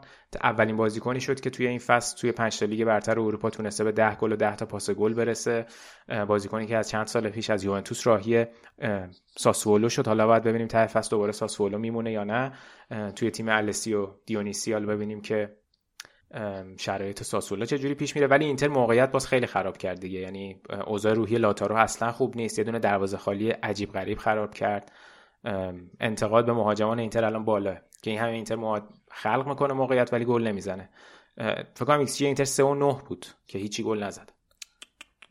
و این خیلی ناامید کننده است که اینتر در واقع یه گلزن از اول فصل نداشته. اینکه حالا کایسدو رو قرضی آوردن چرا بازی نکرد جای سواله که چرا رو نیمکت بود. نمی‌دونم. شرایط به چه صورته. ولی اینتر الان دو تا بازی به نسبت راحت داره توی لیگ تا حدودی جلوی جنوا و سالرنیتانا که باید ببره وگرنه کار خیلی دیگه سخت میشه. حالا شانسی که اووردیم بود که این هفته همه بالا جدولی ها امتیاز از دست دادن مساوی کردن و یه امتیاز فقط در عمل عقب افتادیم. توی بازی دیگه میلان با سالرنیتانا دو دو کرد. بیا در مورد اون بازی اگه نکته ای داری اشاره کن. آره ببین اول اینکه خب بازی میلان قبل از بازی اینتر بود و خب اینتریا با این دید قاعدتا به زمین رفتن که الان می‌تونن اختلاف رو بیشتر بکنن و فکر کنم این نتیجه که توی بازی اینتر ساسولو پیش اومد بیشتر هواداره میلان رو ناامید کرد. یعنی داغ اون مساوی رو براشون بیشتر کرد. چون اگه می‌تونستن ببرن اون موقع اختلافشون با اینتر میشه 4 امتیاز و حتی اون یک بازی کمتر اینتر هم دیگه دردی از اینتر دوا نمی‌کرد. ولی الان چون همش پس ذهن همه است که اینتر یک بازی کمتر داره خب همه چی بیشتر دست خود اینتر تا خود میلان. ولی واقعا بازی ناامید کننده بود برای میلان. یعنی همه این رو دیدن توی تیم که آقا اینا انگار شل گرفتن شرایط رو. و واقعا سالرنیتانا تیم ته جدولی چیزی نبود که میلان بهش بخواد ببازه. کاملا حس اینو می‌شد حس کرد که تیم اومده خودش رو دست بالا گرفته. ببخشید مساوی کنه. دست بالا گرفته خودشو و بعد از اینکه گل اول جونیور مسی زد اصلا هیچ اون شوری رو برای میلان نمیدی که بخواد بره برای گلای بیشتر و بازی رو قشنگ برای خودشون پیچیده کردن. و حالا انصافا روز بدی هم بود که همه چی داشت دست به دست هم می‌داد یعنی مثلا مایک منیانی که بازی قبلی رو براشون در می آورد گل اول سوتی داد نیمه دوم یه سوتی خیلی بد داد که شانس آوردن گل نخوردن. و دیگه اشتباه های دفاع هم منجر به این شد که میلان دو یک گل بخوره. ولی خب خوب شد که ربیش حداقل بازی رو برگردون ولی در کل بازی ضعیفی بود از سمت میلان. یه مقدار یه سری بازیکن‌ها خارج از فرمن اولیویه ژیرو این بازی خوب نبود نتونست موقعیتش رو تبدیل بکنه تبدیل به گل بکنه. یه نکته که بود می‌گفتن که چرا میلان از باکایوکو استفاده نمی‌کنه توی خط هافبکش به خصوص تو بازیایی که می‌بینیم که اصلا الان شرایط کسی هم خوب نیست که باز دوباره داریم به آخر فصل نزدیک میشیم و اون بحث قراردادش مطرح میشه. من یه جا خوندم که توی یکی از این سایت های میلانی که نوشته بودن باکایوکو مثل این که این شرایط بند خرید آخر فصلش وابسته به تعداد بازیایی که می‌کنه. و احتمالا میلان مطمئن نیست به این شرایط برای همین بهش بازی نمیده. یعنی می‌خوان که شاید تو شرایط خیلی حساسی ازش استفاده کنن که اون بنده یه وقت فعال نشه. یه مقداری الان دست به نسبت به استفاده ازش. بسیار آره. این که خلاصه میگم ولی بازی آسونی رو میشه گفت جز بازیایی که میلان داره از دست داد دیگه و نتونست اون فاصله رو افزایش بده. ولی خب الان فقط همه رو که اشاره کردی فقط نکتهش اینه که الان ما داریم قبل از بازی ناپولی ضبط می‌کنیم. ناپولی اگه بازی رو ببره هم امتیاز با میلان میاد صدر جدول دیگه. یه مقداری الان همه چی شرایط به نفع تیم اسپالتیه ولی خب این فشار هم همونجوری که روی بقیه تیم‌ها بود الان روی ناپولی هم هست که ازشون توقع میره که این بازی رو ببرن تا بتونن برن صدر. آره همینطوره. دربی دلا موله هم بود. یوونتوس تورینو اونا هم مساوی کردن. آره مساوی کردن که حالا ما یه مقدار صحبت کردیم راجع به شرایط یوونتوس که با اومدن خریدای جدیدشون بهتر شده ولی واقعا خوب نبودن تو این بازی. یعنی جوری بود که حتی می‌تونستیم بگیم تورینو می‌تونست بازی رو ببره. یعنی یکی از اون بازیایی بود که دوباره به شرایط قبلی تیم و اون شرایطی که این فصل اول تیم الگری داشت رسیدن و شاید همون نکته مثبتش این باشه که حداقل این بازی‌ها رو نمیبازن. ببین خب تیم ایوان یوریچ که راجبش چند هفته پیش صحبت کردیم که چه تیم شاهکاری شده و چقدر پرس عجیب غریبی رو پیاده می‌کنن. توی این بازی هم PPDA شون فکر کنم هفت بود. یکی از فکر کنم بهتر از میانگین فصلشون هم بود. کاملا اون فشار و اون فرم بازی رو حفظ کرده بودن جلوی یوونتوس در زمین یوونتوس.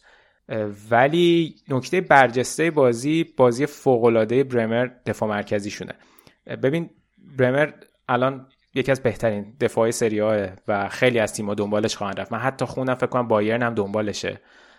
و اینتر هم به شدت دنبالشه که شاید جایگزین استفان دیفرایش بکنه. و سه تا بازی این فصل کرده جلوی ولاهویچ. دو بار زمانی که ولاهویچ فیورنتینا بود و اینم سومین بازی.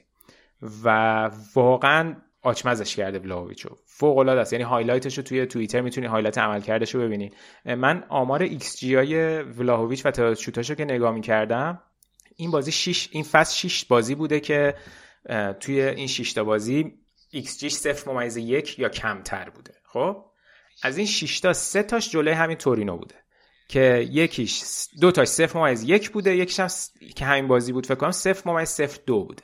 یعنی عملا هیچ شانسی رو به ولاهویچ نداد توی این بازی. و این فکر کنم یکی از اون نقاط برگ بر... نکاتی بود که برگ برنده تورینو تو این بازی بود که خب اون مهاجم اصلی که یوونتوس خیلی بهش اتکا می‌کنه در واقع هیچ موقعیتی رو نداد.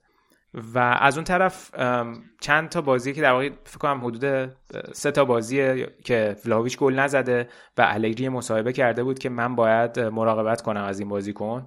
چون الان توقع ازش خیلی بالاه تا حالا ندیده توی فوتبالش که بره روی جلد اول و راجع به این صحبت شده باشه که این الان گل نمی‌زنه. یعنی همچی تجربه ای رو نداره. که خب البته اینا تماما چیزایی که قابل پیش بینی بوده با توجه به اینکه تو تصمیم می‌گیری بیا یوونتوس قابل پیش بینیه در مسیر بزرگ شدن دیگه. ولی خب گفته بود که الگری که الان فشار داره روی بلاهویچ زیاد میشه و من به عنوان مربی وظیفه‌م اینه که این فشار رو از روی دوش بازیکنم بردارم و ازش مراقبت بکنم. اما خب دنیس زکریا به نسبت فکر کنم بازی خوبی داشت. یه پاس خیلی خوب پاس کلیدی خیلی خوب داشت توی این بازی. و حالا باید ببینیم شرایط یوونتوس چی میشه توی چمپیونز لیگ جلو ویارال بازی می‌کنن. خب دیگه شرایط یوونتوس تو چمپیونز لیگو می‌دونیم دیگه. قطعا براشون اهمیت داره. به نسبت حالا قرعه ساده تری هم نسبت به بقیه بهشون خورده. قاعدتا نباید دست کم بگیرن ویارال ولی شانس صعود رو قاعدتا دارن. و خیلی خبرام راجع به این بود که آیا بونوچی به این بازی می‌رسه یا نه که فکر کنم خیلی معلوم نیست. باید ببینیم حالا شرایط یوونتوس چی میشه؟ میگم یوونتوس هم همونقدر که امتیاز از دست داد و خودش سخت شد براش رسیدن به رتبه بالای جدول ولی از اون طرف که گفتی بقیه تیم هم امتیاز از دست دادن شانس آورد که آتالانتا و لاتزیو هم امتیاز از دست دادن و خودشون رو به یوونتوس نزدیک نکردن که تا یوونتوس هم رتبه 4 باقی بمونه. آتالانتا که اصلا باخت به فیورنتینا و دقیقا. تازه به نفع یوونتوس هم شدی به نفع یوونتوس هم شد. آتالانتا حالا توی پلی آف لیگ اروپا تونست بازیشو ببره ولی همونجور که توی کوپا ایتالیا فیورنتینا حذفشون کرده بود این بازی هم فیورنتینا توی آرتمیو فرانکی تونست آتالانتا رو شکست بده. یه خبری که قبل از بازی اومده بود این بود که خب حرف از این بود که آتالانتا می‌خواد کلا مالکیتش عوض بشه و این خانواده پرکاسی می‌خوان باشگاه رو بفروشن ولی به یه سرمایه‌گذار آمریکایی ولی خبری که به صورت رسمی اومد اینه که یک تفاهمی در واقع شده و به صورت partnership همین خانواده پرکاسی می‌خوان با تیم مالک باستون سلتیکس در واقع باشگاه رو به 55 درصد سهام باشگاه رو می‌خوان بفروشن به این سرمایه‌گذار آمریکایی و مالک بوستون سلتیکس توی آمریکا تا به صورت مشترک شرکت و باشگاه رو مدیریت بکنن و اینکه فکر کنم خبر خوبی برای هواداران آتالانتا چون هم پول بیشتری به باشگاه میاد. آتالانتا خب مدیریت فوق العاده هم داشته. تیمو ببین عملا از سری بی رسوندن به چند سال مداوم حضور توی چمپیونز لیگ و اینکه بتونن این تیم مدیریتی که توی ایتالیا خیلی ازش مثال می‌زنن به عنوان سمبل موفق رو حفظ بکنن و از اون طرف یه پارتنری بیارن از آمریکا که خیلی الان باشگاه ایتالیایی برای آمریکایی جذاب شده که 55 درصد سهامو داره و قاعدتا بتونه سرمایه گذاری بکنه و یه سری جذابیت های تبلیغاتی رو از سمت آمریکا برای آتالانتا بیاره.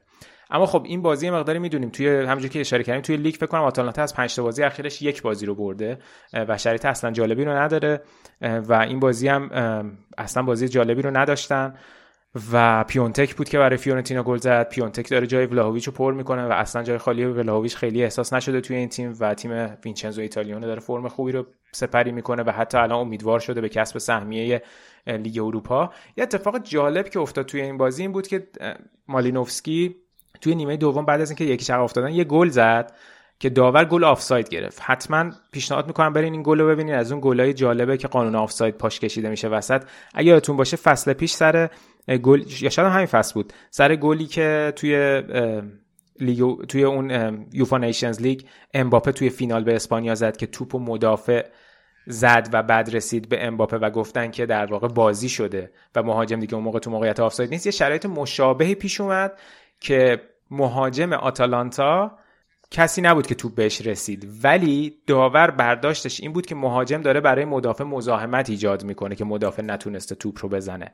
و برای همین بازیکنی که به توپ نزده بود رو آفسایدش رو گرفت. و اون مهاجمی که گل زد در واقع تو آفساید نبود. که خیلی هم سر صدا که و گاسپرینی هم شاکی بازی در آورد و اخراج شد. حتما ویدیوشو می‌ذارم رو کانال ببینید خیلی صحنه جالبیه. تصمیم گیری هم سخته راجبش. قانون خب میگه که اگه که بازیکنی که تو آفساید مزاحمت ایجاد بکنه برای مدافع باید آفساید گرفته بشه چه به توپ ضربه زده باشه خود اون مهاجم چه ضربه نزده باشه. ولی اینکه آیا واقعا مزاحمت اون مهاجم بود که مدافع نتونه به توپ برسه یا نه جای بحث داره به نظر من. ولی خب میگم لیورپول هم این با... لیورپول قاطی کرد آتالانتا هم این بازی رو بعد موقع باخت دیگه. وگرنه می‌تونست همونجوری که گفتی فاصله شو با یوونتوس کمتر بکنه. کمان که الان یه بازی هم کمتر داره. این پیانتک هم توی جنوا خیلی خوب بود و با این قدمی که برداشت رفت میلان و بعدم هرتا کلا نابود شد. آره خیلی نابود شد و الان فکر کنم همه براشون جالبه که اینجا دوباره اومده شروع کرده به گلزنی. آیا ببینیم که چیه داستانش؟ آقا این استعداد پتانسیل داره. جرقه است. داستان از چه قراره؟ تو آلمان هم خیلی بد بود مثل میلان. خیلی بد بود. آره همینطوره. ولی خب 26 سالش الان دیگه. خیلی آره دقیقا. استعدادم نیست دیگه. نه جایگزین لوندوفسکی نشد برای لهستان. آره دقیقا. بسیار عالی. اینم از این بازی. بیای اشارم به روم ورونا بکن. آره روم ورونا هم اتفاق جالبی بود. حالا من هفته پیش گفتم که مفصل راجع به روم لاتزیو صحبت می‌کنیم ولی انقدر اتفاقای بالای جدول و چمپیونز لیگ بود میذارمش برای یک برنامه دیگه. روم خیلی عجیب بود دیگه. دو هیچ نیمه اول عقب افتادن. خیلی اتفاق عجیب غریبی بود. به خصوص گل اول یه کار تمرین شده تر تمیز بود. از ورونا خیلی گل قشنگی بود خیلی جالب بود. و خب فکر کنم همه رومیا خوب شوک شده بودن که توی زمین خودشون دو هیچ عقب افتادن و نیمه اول واقعا ضعیف بود. ولی خب وقتی یه تیمی دو هیچ جلو میفته غالبا ورونا هم میاد که نیمه دوم low block رو بذاره و طبیعی هم هست که بازی کاملا مالکش روم بود و فشار آورد و انقدر فشار آورد تا تونستن دوتا گل بزنن. اما دوتا گل رو کیا زدن؟ ببین خب روم این بازی مقداری دستش بسته بود یه سری از بازیکناش نبودن به خاطر محرومیت و مصدومیت. ولی دو تا بازیکن آورد توی زمین مورینیو ولپاتو و بوه جفتشون 18 سالشون بود و جفتشون گل زدن.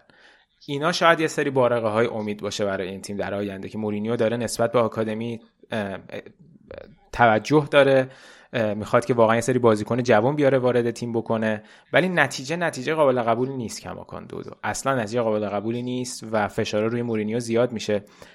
ببین این میگم واقعا مشکلات روم زیاده. یعنی یه سری بازیکن یه سری جایگیری یا بازی قبل راجع بازی قبلش صحبت کردم. اصلا خنده داره بعضی وقتا.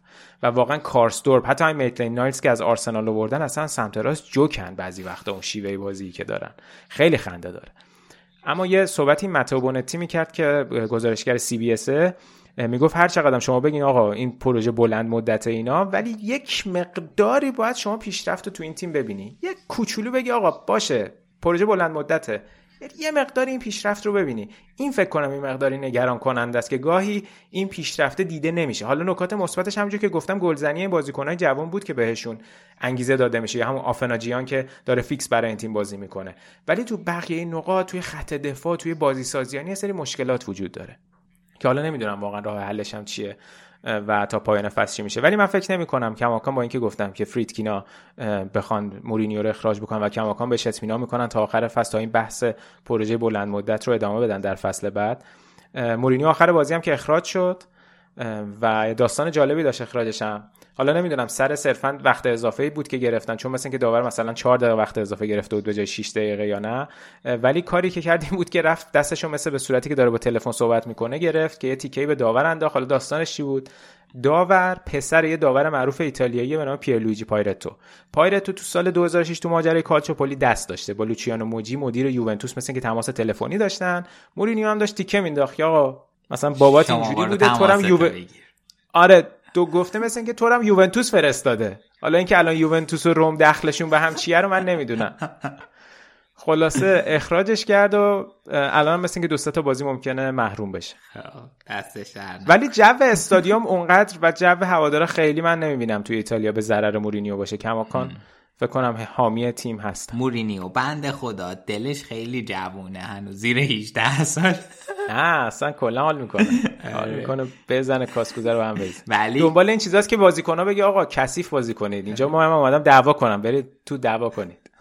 ولی اون قدم بد نبود دیگه. اگه به ورونا میباختن خیلی اوضاعشون خراب میشه خود ورونا ازشون جلو می‌زد و حتی همون بازی که نشون میده همون بازی که جلو ساسولو مساوی کردن با این بازی که ساسولو تو هفته اخیر داشته و اینتر رو برده نشون می‌داد همون بازی هم بازی آسونی نبوده. یعنی این دوتا مساویایی که کردن شاید مثلا خب توقع این بوده تیم عقب افتاده یه مقداری بد بوده این شرایط ولی به خودی خود حتی همین دو امتیاز گرفتن هم شاید اوکی بود برای این شرایط کونی روم از بازیکنایی که دارن و فرمی که دارن. ولی خب توجیه پذیر نیست دیگه. یعنی نه تا باخت توی این فصل یا جالب نبوده. ولی حالا همین که به قول تو نباختن پنج تا بازی نباختن خودش شاید یه نکته مثبتی بتونیم از توش در بیاریم. بسیار عالی. اینم از روم. اون یکی تیم رومی هم بیا دیگه. بگو که سفرش رو جمع کنیم. لاتسیو هم آره. این بازی مساوی کرد. لاتزیو هم فرصت خیلی خوبی داشت که ببره بیاد بالا سر آتالانتا و خودش رو نزدیک بکنه به یوونتوس تا شاید یه مقداری حالا قاعدتا نمی‌تونم به چمپیونز لیگ برسم ولی بالاخره یکم اوضاعش سر و سامون بدن. خب لاتزیو هم دو تا بازی داشت. یه بازی وسط هفته هم داشت توی لیگ اروپا جلوی پورتو که توی پرتغال هم بازی برگزار شد. دو یک باختن. خیلی هم بد نبودن. مهدی تارمی هم اونجا بازی نکرد فکر کنم کنسیساو بهش استراحت داده بود 90 دقیقه بازی نکرد. چقدر این زاکانی خوب شده برای لاتسیو و می‌بینیم که یکی از واقعا خریدای خوب فصل بوده و اشاره کردیم هفته پیشم که دوتا گل زده بود و توی بازی پورتو هم فوق العاده بود. خیلی خوب بود. فقط مشکلش این شد که کارت زرد گرفت بازی برگشت رو از دست داد. ولی کاملا می‌بینیم که تو پست وینگر لاتزیو بازیکنی که میشه روش حساب کرد و کاملا بار هجومی لاتزیو افتاده روی زاکانی با وجود حالا اینکه پدرو هم مثلا نسبتا نسبت به فصل پیشش خوب بوده ولی خرید نشون میده خرید خیلی خوبی و قاعدتا در آینده بیشتر ازش خواهیم شنید. اگه بتونه این فرمش رو حفظ بکنه خب البته لاتزیو مثلا این رو فکر کنم الان نداشت و آچربی هم نداشت. اینا شاید اضافه بشن این مقداری سر و سامون بده اوضاعشونو و این فرمی که توی سری به دست آوردن دوتا بازی رو تونستن سه هیچ ببرن و این بازی هم حالا یک یک کردن که شاید باید میبردن. یه مقداری شاید وضعیتش سر سامون بدن مثلا بتونن باز دوباره بالای روم تموم بکنن یا اینکه بتونن مثلا پشت سر آتالانتا شاید حتی با آتالانتا رقابت بکنن. حالا هنوز خیلی زوده خیلی هنوز از لیگ مونده ولی میگم مساویه یه مقداری مساویه ناامید کننده بود. حالا باید ببینیم پنج شنبه جلو پورتو چیکار می‌کنن. می‌تونن پورتو رو توی روم بزنن برن یک هشتم لیگ اروپا یا نه اون قولی که دادم راجع به با جزئیات راجع به لاتزیو صحبت می‌کنیم و حتما ایشالله اگه اتفاق خاصی نیفته باز بقیه تیم خرابکاری نکنن اینتر خرابکاری نکنه عملی می‌کنیم در هفته های آتی. بسیار عالی. اینم فقط اشاره کنم گفتی زمینی که امشب الان دوشنبه است ما ضبط می‌کنیم کالیاری توی خونه میزبان ناپولیه و همونجور که گفتی ناپولی این شانس داره که اگه ببره هم امتیازشو با میلان. حتی بولونیا اسپتزیا هم مونده ولی خب بازی توی جدول مهمی نیست. دقیقا. مرسی که به ما گوش دادید. مرسی که تا اینجا با ما همراه بودید. همونجوری که سینا گفت این اپیزودمون شامل بخش بوندسلیگا و سری آ بود. یه اپیزود دیگه حتما برای پریمیر لیگ خواهیم داشت و برمیگردیم. مرسی که به ما گوش می‌دید. فراموش نکنید که توی یوتیوب به کانال ما سر بزنید. ما اونجا محتواهایی رو منتشر می‌کنیم که گاهاً یا توی اپیزودهای کست باکسمون منتشر نمیشن یا دیرتر منتشر میشن. حتما اونجا ما رو سابسکرایب کنید و روی زنگوله بزنید. مرسی که به ما گوش می‌دید. معرفی ما به دوستاتون یادتون نره. خداحافظ.